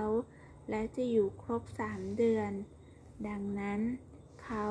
จึงเรียกกิลลี่มาพบในวันหลังคริสต์มาส พร้อมกับบอกกิลลี่ว่า วันนี้เป็นวันแห่งนักบุญสตีเฟนข้าจะไปที่โรงนาของชายคนหนึ่ง ที่นั่นจะมีการแสดงละครหน้ากากมีคนมากมายมาดูและจ่ายเงินให้กับการแสดงนั้น แต่ข้าจะไม่ทำเหมือนคนอื่น ข้าจะไปดูการแสดง ดื่มเครื่องดื่มสักสองสามแก้ว แล้วก็จะออกมา โดยไม่ต้องจ่ายเงิน กินลี่จึงถามว่า ข้าจะทำอะไรให้ท่านได้บ้าง ชายหยาบคายก็บอกว่า เมื่อถึงเที่ยงคืน เจ้าจงไปที่โรงนา แล้วตะโกนว่า นายท่าน นายท่าน ไฟไหม้โรงสีของท่าน ซึ่งจะทำให้ข้าขอตัวออกมาได้ เจ้าเข้าใจใช่ไหมว่าข้าต้องการให้เจ้าทำอะไร กินลี่จึงตอบว่าข้าเข้าใจ แล้วชายหยาบคายก็สวมเสื้อคลุม ถือไม้เท้า พร้อมกับย้ำกิลลี่ว่า จงจำสิ่งที่ข้าบอก อย่าให้เลยเที่ยงคืนแม้แต่นาทีเดียว ให้แน่ใจว่าเจ้ามาด้วยความเร่งรีบ มาด้วยขาของม้า เจ้าเข้าใจหรือไม่ กิลลี่รีบตอบทันทีข้าเข้าใจนายท่าน นักแสดงสวมหน้ากากออกมาเต้นรำก่อนจะแสดงละคร เมื่อชายหยาบคายไปถึงที่นั่น คนหลายคนก็พากันพูดคุยกันว่า เขาเป็นเศรษฐี เพราะฉะนั้นจะต้องคอยดูนะ ว่าเขาจะบริจาคเงินมากแค่ไหน ชายหยาบคายนั่งลงบนม้านั่งยาวกับชาวนาที่เป็นเจ้าของฝูงวัว มีช่างเหล็กที่ทำเกือบม้าให้พระราชา มีพ่อค้าที่ขายสินค้าไปตามประเทศต่างๆ แล้วก็มีผู้ชมอีกมากมาย บางคนก็บอกว่ามีโอรสของกษัตริย์แห่งไอร์แลนด์อยู่ที่นั่นด้วย นักแสดงหน้ากากแสดงเรื่องยูนิคอร์นจากดวงดาว พวกเขาแสดงได้ดีมาก แม้ว่าจะไม่มีใครเล่นบทยูนิคอร์นก็ตาม เมื่อพวกเขาแสดงละครไปได้ครึ่งเรื่อง กิลลี่หนังแพะก็วิ่งเข้ามาในโรงนายอย่างร้อนรน แล้วร้องตะโกน นายท่าน นายท่าน โรงสีของท่าน โรงสีของท่านไฟไหม้ ชายหยาบขายจึงลุกขึ้นยืน แล้วก็แหวกผู้คน ขอทางด้วยท่านทั้งหลาย ขอทางให้ข้าหน่อย แล้วก็มีคนถามกินลี่ว่า เจ้าถืออะไรมา กินลี่จึงตอบว่า ขาของม้าคู่หนึ่ง ข้าเอามาได้แค่เพียงสองขาเท่านั้น ชายหยาบคาย จึงคว้าคอกิลลี่แล้วถามว่า เจ้าเอามันมาจากไหน ก็ตัดมาจากม้าตัวหนึ่ง ข้าตัดอย่างยากลำบากเชียวนะ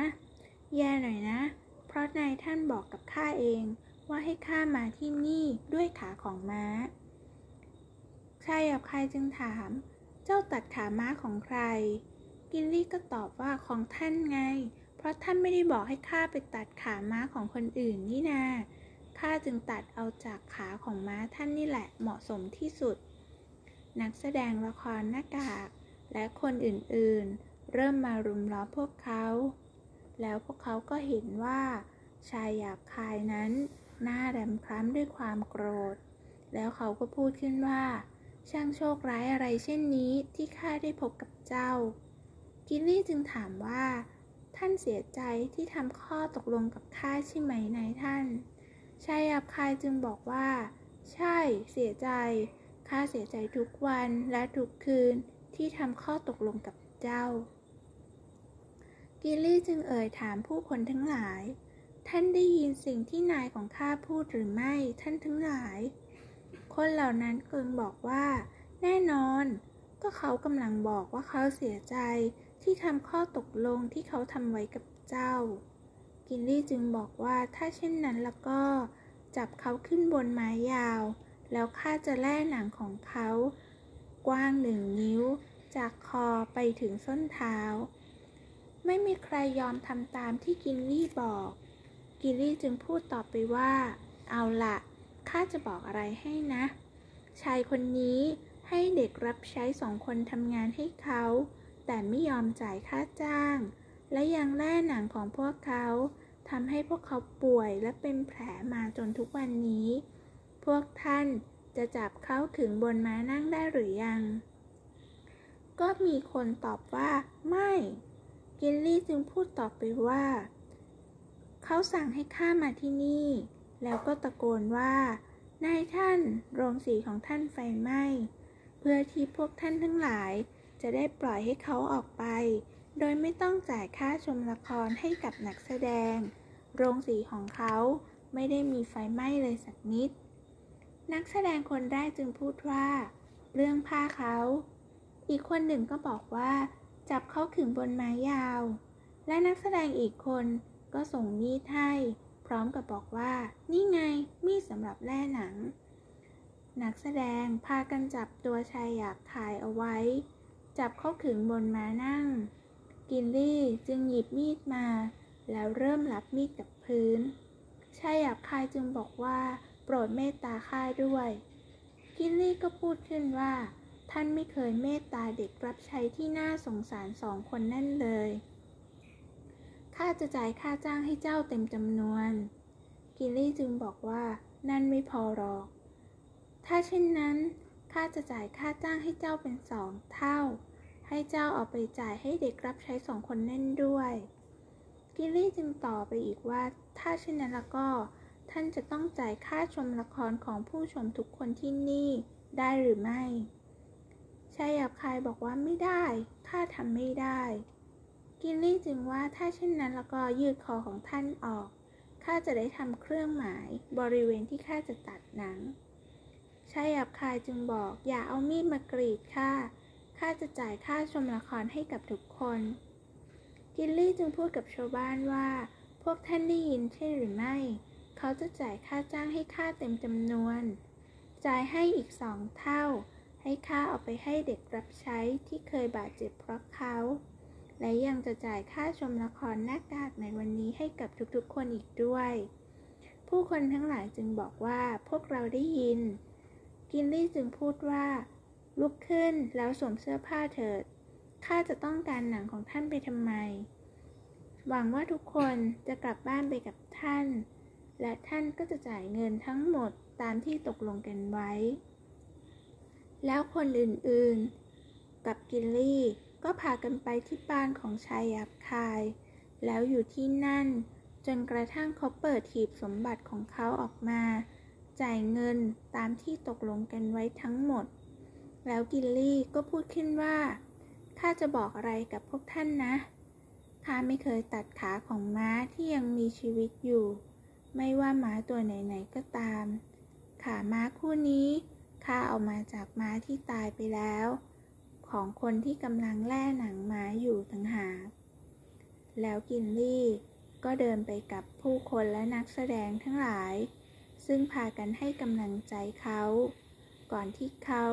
จะแยกทาง ไปตามทางของเขาเอง กิลลี่กลับไปที่บ้านของนักเวทมนต์หญิงอีกครั้ง เธอนั่งอยู่ที่หน้าประตูกำลังบดข้าวโพด เมื่อตอนที่เขาไปถึง นักเวทมนต์หญิงก็ร้องไห้ เพราะแทบจะไม่เชื่อว่าเขากลับมาด้วยความปลอดภัย แล้วเธอก็เล่าเรื่องราวต่างๆ ให้เขาฟังเช่นเดิม กิลลี่อยู่กับนักเวทมนต์หญิงถึงสองฤดู เขาซ่อมรั้วทำความสะอาดบ่อน้ำพุ บดข้าวโพดนำพึ่งฝูงใหญ่มาให้ ฝึกหมาให้ไล่กาที่มารบกวนพืชของเธอ ใส่เกือกให้ลา อาบน้ำให้แกะ แพะ นักเวทมนต์หญิงซาบซึ้งใจกับทุกอย่างที่เขาทำ วันหนึ่งเธอก็พูดขึ้นว่า กินลี่หนังแพะ เธอควรจะมีชื่ออื่น กินลี่จึงถาม แล้วใครล่ะ ที่จะตั้งชื่ออื่นให้กับข้า นักเวทมนต์หญิงจึงบอกว่า คนที่จะตั้งชื่อให้เจ้า ก็มีแต่แม่เท่าแห่งแบร์เท่านั้น วันต่อมา นักเวทมนต์หญิงก็บอกว่า เจ้าจะต้องไปหาแม่เท่าแห่งแบร์ให้ตั้งชื่อให้เจ้า แต่ว่าเจ้าต้องบอกเธอ และใครก็ตามที่อยู่ในบ้านของเธอเกี่ยวกับตำนานหนึ่ง จึงบอกว่าข้าไม่รู้อะไรเลยเกี่ยวกับตำนานหนึ่งเดียวนั่น นักเวทมนต์หญิงจึงบอก มันจะมีความว่างเปล่าก่อนมีการเริ่มต้นเสมอ เย็นนี้ขณะบทข้าวโพดข้าจะเล่าตำนานหนึ่งเดียวให้เจ้าฟัง แล้วเย็นวันนั้น นักเวทมนต์หญิง ก็เล่าหนึ่งในสามของตำนานหนึ่งเดียวให้กินลี่ฟัง แล้วเธอก็อบขนมเค้ก ปรุงอาหารจากไก่ แล้วบอกให้เขาออกเดินทางไปบ้านของแม่เท่าแห่งแบร์ในวันรุ่งขึ้น กินลี่ออกเดินทางแต่เช้าตรู่ เขาผ่านเส้นทางที่หลากหลายมากมาย แล้วในตอนเย็น เขาก็ไปถึงบ้านของแม่เท่าแห่งแบร์เขาเข้าไปในบ้าน พบว่าเธอกำลังเขี่ยเตาผิง มีนกกาเหว่าวนกกวัก และนกนางแอ่นกำลังจิกกินเมล็ดพืชบนโต๊ะ ข้าจะช่วยอะไรเจ้าได้บ้าง แม่เท่าแห่งแบร์ถาม ช่วยบอกชื่อของข้าเถิด กินลี่บอก แม่เท่าแห่งแบร์จึงบอกว่าข้าจะไม่ทำตาม จนกว่าเจ้าจะทำงานให้ข้า กิลลี่จึงถาม ท่านจะให้ข้าทำงานอะไร แม่เฒ่าแห่งแบร์จึงบอกว่า ในกลุ่มของข้า มีสัตว์ที่มีอายุมากที่สุดในโลก คือตัวข้าเอง อินทรีลาฮีน กวางใหญ่เท้าดำ หรือนกกาแห่งเอคิน แต่ข้าไม่นับปลาแซลมอนแห่งอัสโรเข้ากลุ่มด้วยหรอกนะ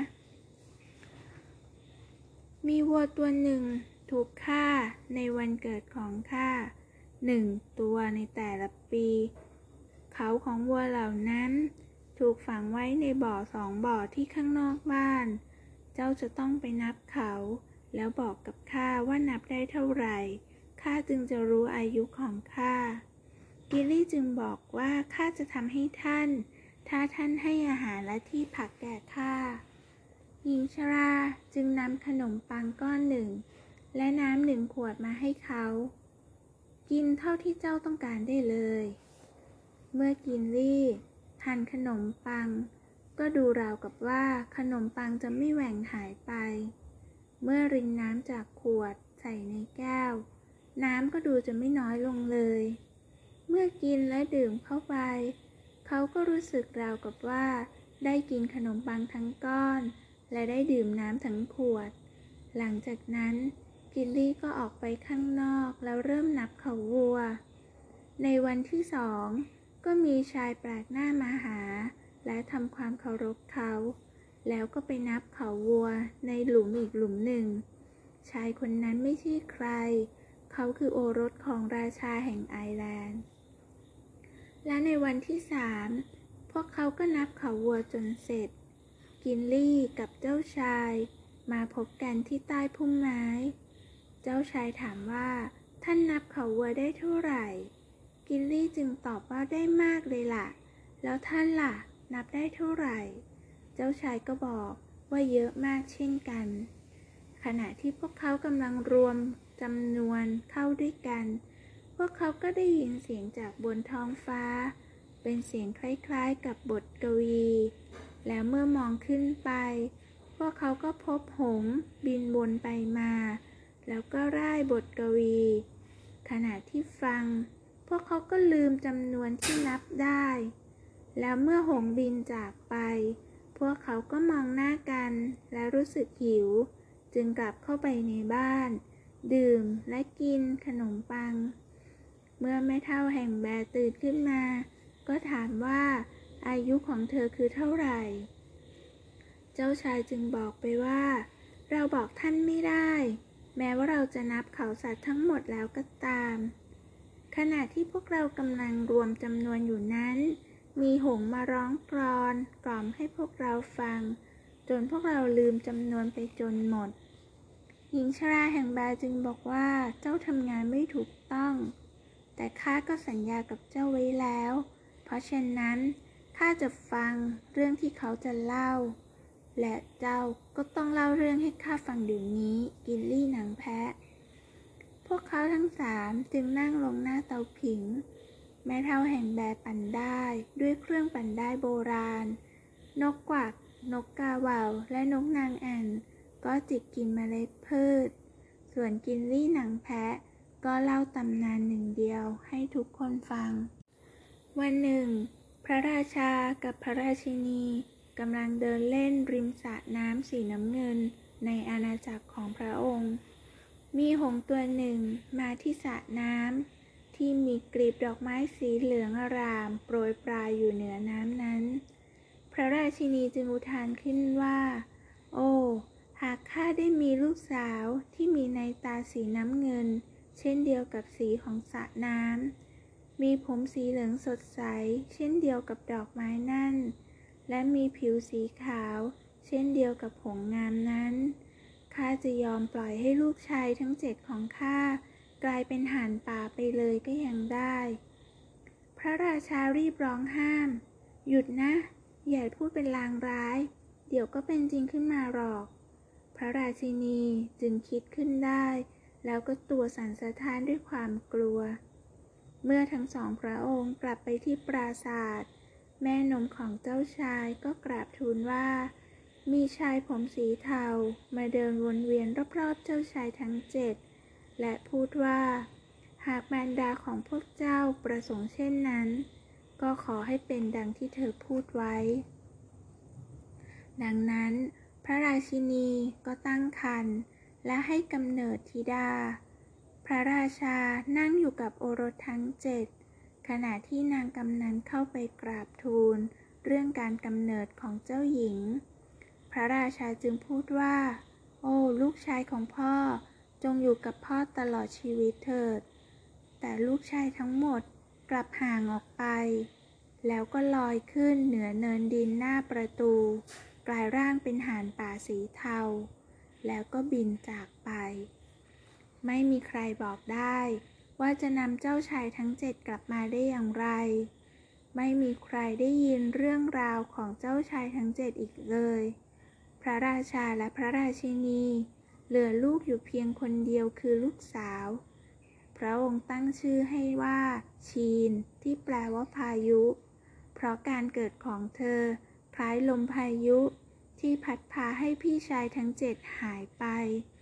แล้วพระราชินีก็สิ้นพระชน จากนั้นพระราชาก็ไม่เหลียวแลลูกสาวของตนอีกเลย เจ้าหญิงถูกเลี้ยงดูโดยเหล่าบริวารในวัง วันหนึ่ง เมื่อเจ้าหญิงอายุเท่ากับพี่ชายคนโต ตอนที่กลายร่างเป็นหาน ชีนก็ออกไปเก็บลูกเบอร์รี่ในป่า กับบรรดาลูกสาวของคนรับใช้ในวังทั้งหลาย เมื่อเธอไปถึง เธอก็เก็บลูกเบอร์รี่ไปเรื่อยๆ จนกระทั่งเท้าทั้งสอง จมลงไปในหนองน้ำ เธอร้องเรียกให้คนช่วย แต่ไม่มีใครมาช่วยเธอเลย เธอจึงร้องไห้ จนเสียงร้องไห้ของเธอดังไปถึงหานป่าทั้งเจ็ด ช่วยข้าด้วย ได้โปรด ช่วยข้าด้วย เธออ้อนวอน แต่หานป่าก็พูดขึ้นว่า เราจะช่วยใครก็ได้ ยกเว้นเด็กหญิงคนนี้ เธอเป็นคนทำให้เราสูญเสียความเป็นมนุษย์ และบิดามารดาที่รักยิ่ง ชีนจึงรู้ทันทีว่า นั่นคือหนึ่งในพี่ชายทั้งเจ็ด เธอได้รู้เรื่องราวทั้งหมดจากคนรับใช้บ่อยๆ เธอจึงพูดขึ้นว่า ตั้งแต่ข้ารู้เรื่องนั้น ปัญหาทั้งหมดที่เกิดจากตัวข้าเป็นสาเหตุ ข้าก็ไม่ได้ใกล้ชิดกับบิดาของพวกเราอีกเลย ข้าเพียรพยายามต่อสู้ ที่จะนำตัวพี่ๆกลับมาอยู่กับพวกเราเช่นเดิมมาตลอด ได้โปรด รับรู้ความรู้สึกของข้าด้วย พี่ชายทั้งเจ็ดที่เคยใจแข็ง ก็จึงใจอ่อน แล้วก็ยอมบินลงมาช่วยเธอ พากันพยุงแขนและยกเท้าของเธอขึ้นพ้นจากหนองน้ำนั้น เธอจึงคุกเข่าลงแล้วร้องขอ โอ้ พี่ชายที่รักทั้งหลาย ข้าจะทำอะไรได้บ้าง เพื่อให้พวกพี่กลับมาเป็นมนุษย์อีกครั้งห่านป่าตัวแรกจึงพูดขึ้นว่า มีอย่างหนึ่ง เป็นงานที่ใช้เวลานานและน่าเบื่อเชียวนะห่านอีกตัวก็บอกว่า เจ้าต้องเก็บรวบรวมปุยฝ้ายที่ขึ้นอยู่ในโคลนตมด้วยมือของเจ้าเอง แล้วเจ้าก็ต้องปั่นฝ้ายเหล่านั้นให้เป็นเส้นได้ มาทอเป็นผ้า แล้วเอาผ้านั้นมาเย็บเป็นเสื้อทำจนเสร็จเป็นเสื้อให้พวกเราครบเจ็ดตัว ตลอดเวลาจะต้องไม่หัวเราะ ไม่ร้องไห้ ไม่พูดอะไรเลยแม้แต่คำเดียว เสื้อหนึ่งตัว เจ้าจะต้องใช้เวลาถึงหนึ่งปี แล้วก็ต้องรอจนพวกเราทั้งเจ็ดสวมใส่เสื้อพร้อมกันทั้งเจ็ดตัว เราจึงจะกลับมาเป็นมนุษย์ได้ ชีนรีบตอบทันทีว่าข้ายินดีจะทำงานทั้งหมด ข้าจะไม่ร้องไห้ ไม่หัวเราะ และไม่พูดอะไรเลย พี่ชายคนโตจึงบอกว่า หนองน้ำนี้กั้นกลางระหว่างบ้านของเธอ และบ้านของบิดาเรา กั้นกลางระหว่างเธอและเพื่อนๆของเธอ หากเจ้าจะต้องการทำงานนี้แล้วก็ เจ้าต้องไม่กลับบ้านจึงจะดีกว่า ไปที่บ้านของหญิงคนหนึ่ง ซึ่งอยู่เลยแนวต้นไม้นี้ออกไป ไปขออาศัยอยู่กับเธอที่นั่น จนกว่าเจ้าจะทำงานสำเร็จ ชีนจึงไปที่บ้านหลังนั้น ซึ่งเป็นบ้านของนักเวทมนต์หญิงนั่นเอง เธอทำให้ชีนกลายเป็นหญิงใบ้ ให้อาหารและที่พักแลกกับการทำงานรับใช้ คือไปตักน้ำจากบ่อน้ำในตอนกลางวัน และบดข้าวโพดด้วยเครื่องโม่ในตอนค่ำเวลาที่เหลือจากนั้น เป็นเวลาที่ชีนจะได้ทำงานของเธอ เธอไปเก็บปุยฝ้ายตั้งแต่เที่ยงวันจนพระอาทิตย์ตก แล้วปั่นเส้นได้ในตอนกลางคืน เมื่อได้ยาวพอ เธอก็เริ่มทอผ้า จนกระทั่งหนึ่งปีผ่านไปเเธอก็ทำเสื้อตัวแรกเสร็จ และในปีต่อๆมา เธอก็ทำเสื้อตัวที่สอง ตัวที่สาม ตัวที่สี่ตัวที่ห้า และตัวที่หก ตลอดเวลา ชีนไม่เคยพูด ไม่หัวเราะ และไม่ร้องไห้ ชีนกำลังเก็บปุยฝ้ายสำหรับเสื้อตัวที่เจ็ดซึ่งเป็นเสื้อตัวสุดท้าย วันหนึ่ง เธอออกไปข้างนอกเมื่อหิมะกำลังละลาย ธอรู้สึกว่าฝีเท้าของเธอบางเบา มีนกมากมายมาหากินแล้วส่งเสียงร้องเรียกหากัน ชินแทบอดใจไม่ให้ร้องเพลงออกมาไม่ได้ เธออยากจะร้องเพลง หัวเราะและพูดคุย แต่เธอจะทำแบบนั้น เมื่อเธอเย็บเสื้อตัวสุดท้าย และสามารถทำให้พี่ชายทั้งหมดของเธอกลับมาเป็นมนุษย์ดังเดิมได้ชีนจึงเก็บปุยฝ้ายด้วยมือข้างหนึ่ง และใช้มืออีกข้างคอยปิดปากตัวเองไว้ มีอะไรบางอย่างตกลงมาที่เท้าของเธอ มันคือไก่ป่าสีขาว ชีนมองขึ้นไป พบเหยี่ยวตัวหนึ่งอยู่บนท้องฟ้า และเมื่อเธอมองไปรอบๆ เธอก็เห็นชายคนหนึ่งกำลังเดินตรงมา ชีนอุ้มไก่ป่าสีขาว ชายคนนั้นก็เดินใกล้เข้ามา แล้วก็พูดคุยกับเธอ เขาสวมชุดล่าสัตว์ ใบหน้าของเขา มีสีน้ำตาลคล้ำ ดวงตาสีฟ้าสว่าง ชีนไม่ได้พูดกับเขาเลยแม้แต่คำเดียว เธออุ้มไก่ไว้แล้วเดินกลับไปที่บ้านของนักเวทมนต์หญิง คืนนั้น ชีนวางไก่ของเธอเอาไว้ที่ใกล้ ๆ กับหน้าต่างที่เปิดเอาไว้ เมื่อถึงตอนเช้า เธอก็เปิดประตูและก้าวออกไปข้างนอกเพื่อปล่อยไก่ป่า และที่นั่นมีดาบวางอยู่ เธอรู้ทันทีว่านั่นคือดาบของชายที่เธอพบเมื่อวาน เธอจึงคุกเข่าลงมองดูดาบนั้น แล้วนักเวทมนต์หญิงก็ออกมาข้างนอก เห็นสิ่งที่ชีนกำลังมองอยู่ นั่นเป็นผลงานที่ยอดเยี่ยม มีเพียงช่างตีเหล็กของพระราชาเท่านั้น ที่จะทำดาบแบบนั้นได้ นักเวทมนต์หญิงพูด แล้วเธอก็หยิบดาบขึ้นจากพื้น แขวนไว้บนกิ่งไม้ เพื่อไม่ให้น้ำค้างทำให้เป็นสนิม ข้าคิดว่า คนที่เป็นเจ้าของดาบนี้ คือชายแปลกหน้าที่อยู่ในป่าที่ใครๆก็เรียกว่าราชานักล่า วันต่อมาชีนออกไปเก็บปุ๋ยฝ้าย คราวนี้เธอข้ามแม่น้ำแล้วลัดเลาะไป ถึงทุ่งกว้าง ชีนพบฝูงวัวฝูงใหญ่ เธอยืนตะลึงกับวัวมากมาย และปรารถนาอยากให้นักเวทมนต์หญิง มีวัวแบบนั้นบ้างสักตัว แล้วชีนก็เห็นม้าสองตัวกำลังห่อกระโจนใส่กัน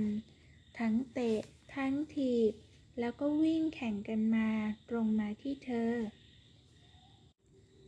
ชีนตกใจมาก แต่แล้วเธอก็เห็นชายคนหนึ่ง ตรงมา แล้วก็ดึงม้าให้หยุดนิ่ง ชีนวิ่งไปที่แม่น้ำแล้วลื่นล้มลง เธอรู้สึกว่าน้ำกำลังไหลผ่านตัวเธอ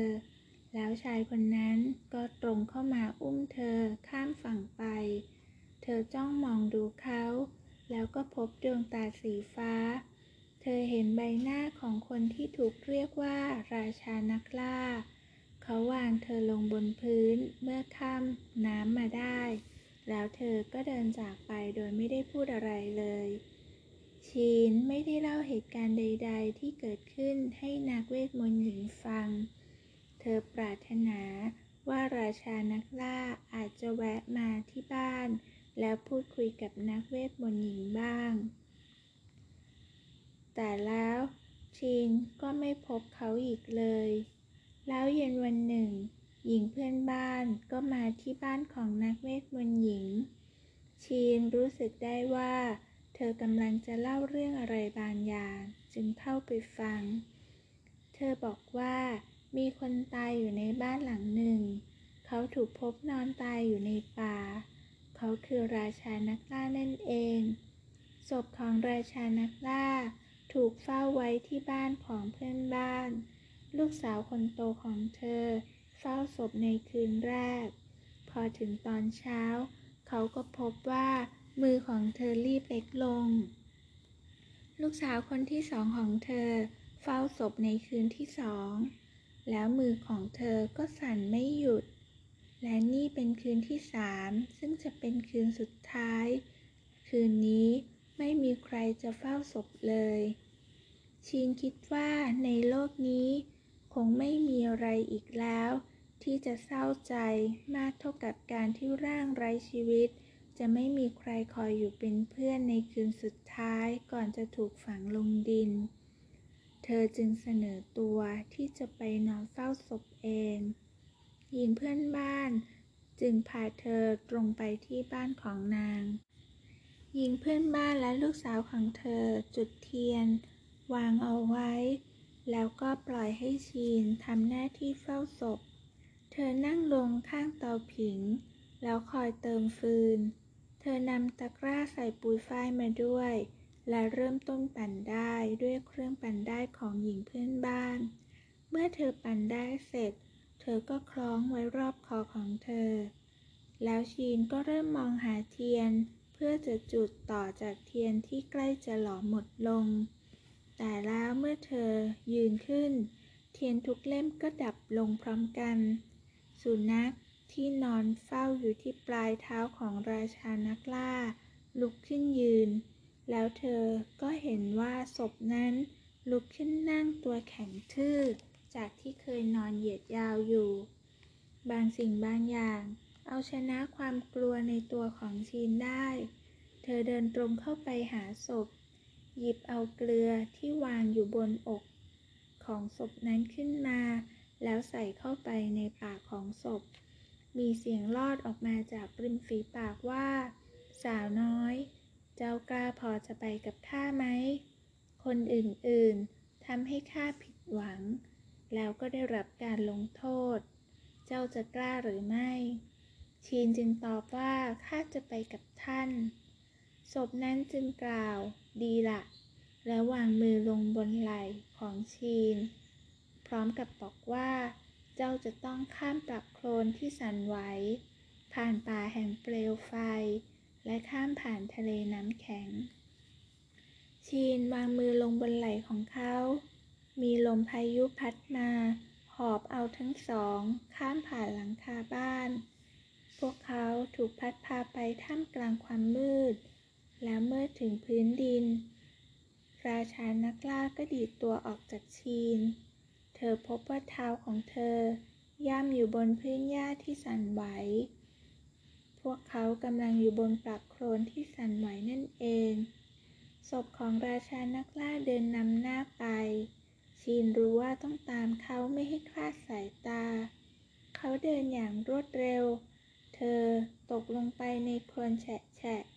พยายามตะเกียกตะกายออกมา ตลอดเวลานั้นเธอหวาดกลัวเป็นอย่างยิ่ง ว่าร่างที่นำหน้าเธอจะคลาดหายไป เธอจมลงและดิ้นรน จนกระทั่งหลุดออกมาจากปลักตมนั้นได้ ร่างของราชานักล่านำหน้าเธอไปเสมอ แล้วชีนก็เห็นเปลวไฟลุกโชน เธอจึงรู้ว่ามาถึงป่าแห่งเปลวไฟแล้ว ร่างตรงหน้าเธอดีดตัวข้ามคูน้ำแล้วเข้าไปในป่า ชีนจึงดีดตัวข้ามไปเช่นกัน มีกิ่งไม้ที่กำลังลุกไหม้หล่นมาขวางทางเธอ ลมร้อนแผดเผาใบหน้า เปลวไฟลุกโชดช่วง ควันไฟเข้าตาของเธอ แต่ชินก็เห็นว่าร่างตรงหน้ายังคงมุ่งหน้าต่อไป เธอจึงมุ่งหน้าตามไปเช่นกัน เมื่อป่าสิ้นสุด ก็เป็นหน้าผาที่ข้างล่างคือทะเล ร่างตรงหน้าของชีนกระโดดพุ่งลงไป ชีนจึงพุ่งตามลงไปเช่นกัน ความเย็นทำให้เธอหนาวสั่นถึงกระดูก แล้วเธอก็เห็นศีรษะของใครคนหนึ่งว่ายน้ำอยู่ข้างหน้า เธอจึงว่ายน้ำตามต่อไป และแล้วพวกเขาก็ไปถึงแผ่นดิน สาวน้อย ศพของราชานักล่าพูดขึ้น จับที่ไหล่ของข้าอีกครั้ง ชีนจึงวางมือลงบนไหล่ของเขา ลมพายุพัดมา พาพวกเขาลอยไป พัดผ่านหลังคาของหญิงเพื่อนบ้าน แล้วเทียนทั้งหมดก็ลุกพรึบขึ้นอีกครั้ง ชีนเห็นสุนัขล่าสัตว์ ยืนอยู่ที่กลางห้อง และเห็นศพที่เคยนอน ในตอนนี้ลืมตาขึ้น ราชานักล่าพูดขึ้นว่า สาวน้อย เธอนำข้ากลับมามีชีวิตอีกครั้งข้าตกอยู่ใต้มนต์สะกด มีแม่มด ที่ข้ามอบความรักให้ ใช้เวทมนต์ทำให้ดวงวิญญาณของข้าหลุดออกจากร่างและล่องลอยไป ที่เธอติดตามไปนั้นคือดวงจิตของข้า เวทมนต์จะถูกลบล้าง เมื่อข้าพบหัวใจที่ซื่อสัตย์จริงใจ ยินดีจะติดตามดวงจิตของข้า ข้ามผ่านปลักโคลนที่สั่นไหว ผ่านป่าแห่งเปลวไฟ และข้ามทะเลน้ำแข็งได้ เธอได้นำดวงจิตและชีวิตของข้ากลับมา จากนั้นชีนก็วิ่งออกมาจากบ้านหลังนั้น ในคืนต่อมาที่บ้านของนักเวทมนต์หญิง ชีนนั่งทอผ้า แล้วคืนต่อมา เธอก็เย็บผ้า วันถัดมา เธอออกไปเก็บเส้นใยสำหรับทำเสื้อต่อไป เธอเก็บจนเต็มตะกร้า ในเวลาใกล้พระอาทิตย์ตกดิน เธอพบราชานักล่ายืนอยู่ เขาจับมือของเธอไว้ แล้วก็พูดว่า สาวน้อย อะไรทำให้เธอชอบมาที่นี่ ชีนจึงชี้ให้เขาดูเส้นใยในตะกร้า และได้ที่คล้องคอเธออยู่ ราชานักล่าจึงพูดต่อไปว่า มาที่อาณาจักรของข้าเถิด มาเป็นภรรยาเป็นที่รักของข้า แล้วเย็นวันต่อมา ชีนก็ไปกับราชานักล่า ขึ้นนั่งไปบนหลังม้าสีดำ กลับไปที่อาณาจักรของเขา ตอนนี้ชีนได้เป็นภรรยาของราชานักล่า เธอคงจะมีความสุขมาก ถ้าน้องสาวของสามีจะใจดีต่อเธอบ้าง แต่พวกนางกลับอิจฉา และไม่เป็นมิตรกับเธอเลย บ่อยครั้งที่พวกนางพูดว่าชีนไม่ใช่หญิงสูงศักดิ์และที่เธอไม่ยอมพูด ก็เพราะว่าเธอพูดเป็นแต่ภาษาสามัญธรรมดา พวกเขาจับตาดูเธอตลอดเวลา แล้วก็คอยดูเวลาที่เธอปั่นได้อยู่คนเดียว ชีนอยากให้คืนและวันผ่านไปเร็วๆ อยากให้ถึงวันที่เธอเย็บเสื้อตัวสุดท้ายเสร็จ แล้วพี่ชายทั้งหมดก็จะได้มาอยู่กับเธอ เธอจะได้เล่าเรื่องราวให้พระราชารู้ทั้งหมด และยุติการกล่าวร้ายของน้องสาวของสามี แต่ยิ่งงานใกล้จะเสร็จมากเท่าไหร่ เธอก็ยิ่งตกอยู่ในความเศร้ามากขึ้นเรื่อยๆ เส้นได้ถูกปั่นและทอ เพื่อจะเย็บเป็นเสื้อตัวที่เจ็ด ผืนผ้าถูกทอขึ้นแล้ว ฝีเข็มแรกกำลังจะได้เริ่มเย็บ ในขณะที่ชีนให้กำเนิดลูกชายตัวน้อย ในเวลานั้น ราชานักล่าไม่อยู่ที่ปราสาทเขาต้องออกเดินทางไกล เขาจึงบอกให้น้องสาวของเขา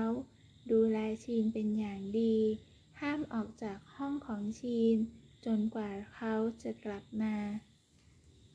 ในคืนที่สามขณะที่ชีนนอนอยู่บนเตียงกับลูกน้อย น้องของสามีก็อยู่ในห้องเดียวกัน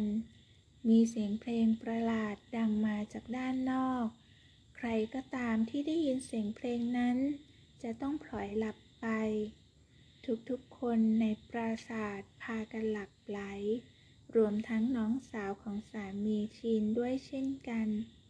แล้วหมาป่าสีเทา ที่เคยอยู่ข้างนอก ก็กระโจนเข้ามาทางหน้าต่างที่เปิดอยู่ คาบเอาลูกของชีน แล้วกระโจนออกไปทางหน้าต่าง หายลับไป น้องสาวของราชานักล่าตื่นขึ้นมาก่อน ในขณะที่ชีนยังคงหลับอยู่ พวกเธอพบว่าทารกหายไปแล้ว และกลัวว่าพี่ชายจะลงโทษ จึงแต่งเรื่องขึ้น โดยเอาสัตว์ ตัวเล็กๆ มาฆ่าแล้วนำเลือดมาป้ายที่หมอนและที่เตียง เมื่อราชานักล่ากลับมาถึง เขาเห็นน้องสาวโศกเศร้าคร่ำครวญ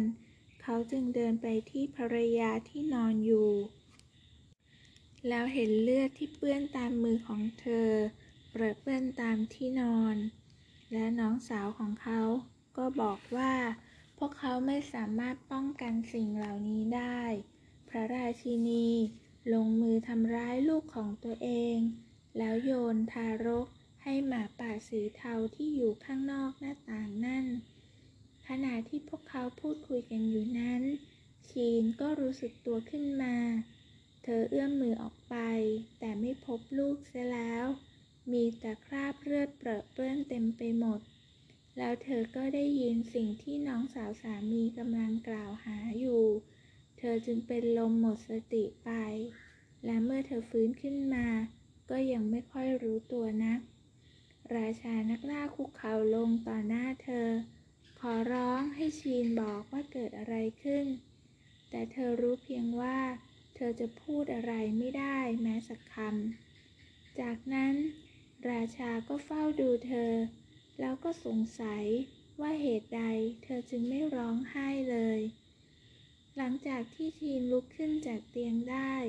เธอสำรวจไปทั่วปราสาท หาผ้าที่เธอปั่นที่เธอทอขึ้นมา แล้วเธอก็เริ่มต้นเย็บเสื้อตัวที่เจ็ดน้องสาวของราชา ไปบอกกับราชาว่า ผู้หญิงที่พี่พามาอยู่ด้วย ธอลืมแม้กระทั่งลูกของเธอ ที่เธอโยนร่างออกไปให้หมาป่า แล้วเอาแต่นั่งเย็บผ้าเท่านั้น เมื่อราชาออกไปดู ก็เห็นว่าเธอกำลังเย็บ แล้วก็เย็บ ราวกับว่าชีวิตของเธอขึ้นอยู่กับแต่ละฝีเข็มที่เย็บลงบนผ้านั้น แม้ว่าราชาจะพูดกับเธอ เธอก็เพียงแต่เงยหน้าขึ้นแต่ไม่พูดอะไร ราชานักล่าจึงบันดาลโทสะ จับตัวเธอออกไปที่หน้าปราสาทและพูดว่า จงกลับไปเสียเถิด ข้าไม่อาจทนต่อการที่เจ้าอยู่ที่นี่ แต่ไม่ยอมพูดกับข้าว่าเกิดอะไรขึ้น ชีนรู้ว่าเธอต้องกลับไป น้ำตาอันขมขื่นของเธอร่วงหล่นลงมา ผ้าที่เธอเย็บไว้ กลับกลายเป็นปุยฝ้ายดังเดิม แล้วปลิวหายไปในสายลม เมื่อเห็นดังนั้น เธอจึงหันหลังจากปราสาทวิ่งเข้าไปในป่า ร้องไห้แล้วก็ร้องไห้ ชีนเดินผ่านป่าเป็นเวลาหลายวัน จนกระทั่งเธอกลับไปถึงบ้านของนักเวทมนต์หญิง ที่ออกมาต้อนรับเธอ แล้วเอาน้ำสมุนไพรรสชาติแปลกๆมาให้เธอดื่ม ชั่วระยะเวลาหนึ่ง กำลังใจและกำลังกายของเธอก็กลับคืนมา แล้วชีนก็ระลึกได้ว่าเกิดอะไรขึ้นกับเธอบ้าง ชีนคิดว่า เธอจะต้องนำพี่ชายทั้งเจ็ดกลับมาเป็นมนุษย์ให้ได้ จากนั้นพี่ชายทั้งเจ็ดจะช่วยนำลูกและสามีของเธอกลับคืนมาด้วย แต่เธอก็รู้ว่าเธอจะต้องเริ่มต้นเก็บปุยฝ้าย ปั่นได้และทอผ้าทั้งหมดใหม่อีกครั้งหนึ่ง ขณะที่เธอเริ่มเก็บปุยฝ้าย แล้วปั่นได้ เมื่อเส้นได้เส้นแรกถูกปั่นขึ้น ความทรงจำถึงลูกน้อยของเธอก็แวบเข้ามา แล้วน้ำตาก็ไหลลงมา ได้ที่ปั่นไว้ก็กลับเป็นปุยฝ้ายสลายปลิวหายไปตามเดิม วันแล้ววันเล่า เธอยังคงร้องไห้ นักเวทมนต์หญิงจึงบอกว่า ให้เธอมอบลูกที่หายไปให้กับโชคชะตา แล้วโชคชะตาจะช่วยให้พี่ชายทั้งเจ็ดของเธอกลับมาเป็นมนุษย์ดังเดิม แล้วเธอก็ควรจะกลับไปหาสามี และเล่าเรื่องราวทั้งหมดที่เธอต้องเผชิญให้เขารู้ ชีนเชื่อในความรอบรู้ของนักเวทมนต์หญิง เธอทำรูปจำลองของลูกชายที่หายไปด้วยใบไม้ วางไว้บนหลังคาบ้าน แล้วใบไม้นั้นก็ถูกลมพัดพาไป แล้วชีนก็พร้อมที่จะกลับไปหาสามี และเล่าเรื่องราวทั้งหมดให้เขาฟัง แต่แล้ววันหนึ่ง ขณะที่เธอกำลังตักน้ำถังสุดท้ายจากในบ่อ เธอก็พบราชานักล่าตรงทางเดิน จำได้ไหม ว่าข้าเคยอุ้มเธอข้ามปลักโคลน เขาพูดชีนจึงตอบไปว่า แล้วท่านจำได้ไหม ว่าข้าเคยติดตามดวงวิญญาณของท่านไป นี่เป็นถ้อยคำแรกที่ชีนเอ่ยกับเขา ทั้งสองกลับไปที่บ้านของนักเวทมนต์หญิงด้วยกัน แล้วชีนก็เล่าเรื่องทุกสิ่งทุกอย่างที่เกิดขึ้นในชีวิตของเธอ ให้ราชานักล่าฟัง ฝ่ายเขาก็บอกเธอว่า น้องสาวของเขายอมรับว่าพวกเธอพูดเท็จ และกล่าวร้ายเธอ ราชานักล่าพาชินกลับไปที่อาณาจักรของเขา แล้วก็อยู่ที่นั่นในฐานะพระราชาและพระราชินี พวกเขาอยู่ด้วยกันโดยไม่มีใครเรียกเธอว่าชีน หรือลมพายุอีกต่อไป เธอได้ให้กำเนิดบุตรชายอีกสองคน แต่พี่ชายทั้งเจ็ดของเธอก็ยังคงเป็นห่านป่า และพระราชินีก็ยังไม่พบร่องรอยของบุตรชายคนแรกเลย แต่นักเวทมนต์หญิงฝันว่า ลูกชายของเธอยังมีชีวิตอยู่ และถ้ามีหญิงสาวที่รักเขา ยอมสละเลือดจากหัวใจของเธอเจ็ดหยด พี่ชายทั้งเจ็ดของพระราชินี ก็จะกลับมาเป็นมนุษย์ดังเดิม และนี่คือตำนานหนึ่งเดียว ถ้าเธอรู้เมื่อไหร่ว่าเรื่องราวเป็นอย่างไรก่อนหน้านี้ และเกิดอะไรขึ้นหลังจากนี้ กลับมาเล่าให้ข้าฟังด้วยหญิงชราแห่งแบบอก แต่ข้าไม่คิดหรอกว่าพวกเจ้าจะรู้ส่วนที่เหลือ ก็เห็นอยู่ ว่าแค่นับเขาสัตว์ข้างนอกนั่น พวกเจ้ายังทำไม่ได้เลย กินลี่และเจ้าชาย ได้ยินที่หญิงชราแห่งแบพูด เสียงสูงสูงต่ำต่ำบางครั้งก็พูดพึมพำราวกับว่าไม่ได้พูดกับพวกเขา แล้วหญิงชราแห่งแบก็บอกว่า ถ้าเจ้าพบอินทรีลาฮีน หรือกวางเท้าดำ หรือนกกาแห่งเอคินอีกครั้ง ช่วยบอกให้พวกเขามาเยี่ยมเยียนข้าบ้าง ข้าอยู่ที่นี่เพียงลำพัง ไม่เคยมีใครมาหาข้าเลย เจ้าชายจึงพูดกับกินลี่ว่า ท่านต้องไปกับข้า แล้วช่วยข้าค้นหาส่วนที่เหลือของตำนานหนึ่งเดียว กิลลี่จึงกล่าวว่าข้าจะไปกับท่าน แต่ข้าต้องได้ชื่อเสียก่อน ท่านไม่เท่า กิลลี่พูดกับหญิงชราแห่งแบร์ตั้งชื่อให้ข้าเถิด หญิงชราแห่งแบร์จึงบอกว่า ข้าจะตั้งชื่อให้เจ้า แต่เจ้าต้องมายืนต่อหน้าข้า แล้วถอดหนังแพะที่คลุมตัวเจ้าออกเสียก่อน กินลี่จึงดึงหนังแพะให้หล่นลงพื้น หญิงชราแห่งแบร์พงกศีรษะและกล่าวว่า เจ้ามีรูปดาวบนหน้าอก นั่นแสดงว่าเจ้าเป็นโอรสของพระราชา กินลี่หนังแพ้จึงอุทานว่าข้านะหรือ จะเป็นโอรสของพระราชา แล้วเขาก็ก้มมองตัวเอง และเห็นดวงดาวบนหน้าอก ถ้าข้าเป็นโอรสของพระราชาจริง ข้าก็ไม่เคยรู้มาก่อนเลย เขาพูดหญิงชราแห่งแบร์จึงบอกว่า ข้าจะตั้งชื่อให้เจ้า เมื่อเจ้ากลับมาหาข้า แต่อย่างแรก เจ้าต้องไปค้นหาว่าเกิดอะไรขึ้นกับไข่คริสตัล ไข่คริสตัลหรือ กิลลี่พูดด้วยความประหลาดใจ ข้าเคยได้มันมา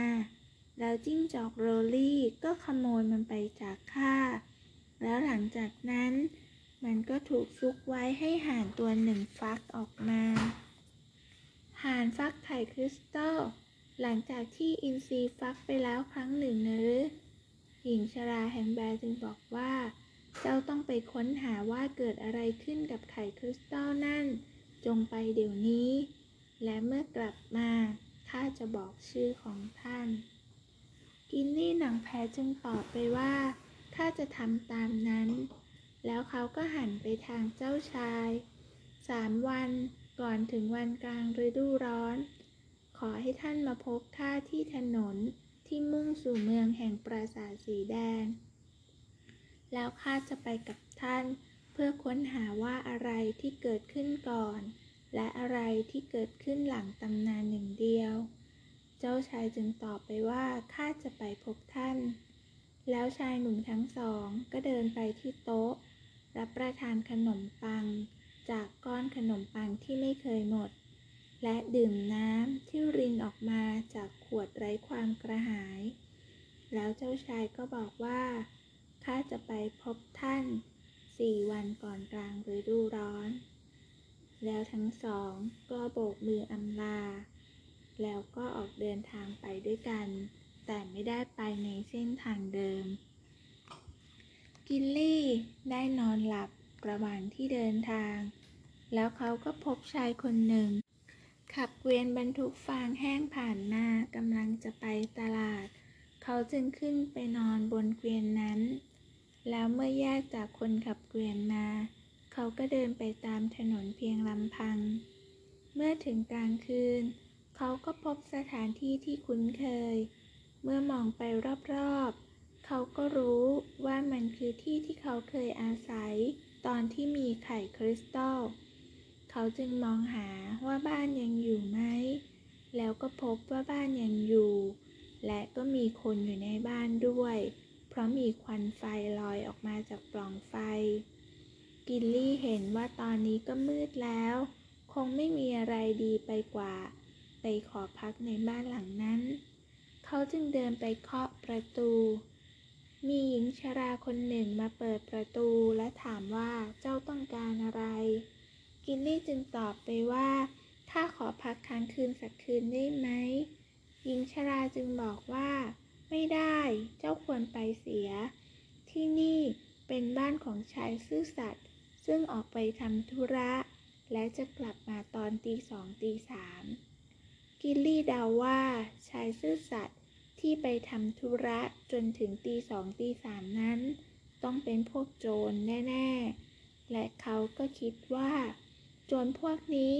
อาจจะเป็นคนที่ไปขโมยหานของนักเวทมนต์หญิง แล้วเอาไข่คริสตัลไปก็ได้ กิลลี่จึงบอกว่า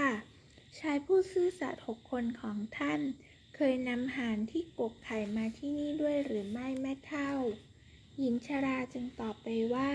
ที่จริงก็เคย เป็นหานแก่ที่น่ารำคาญ มันเดินไปรอบบ้าน พยายามจะกกถังน้ำที่ข้าเพิ่งจะวาง แล้วกิลลี่ก็ผลักประตูให้เปิดกว้าง แล้วก้าวเข้าไปในบ้าน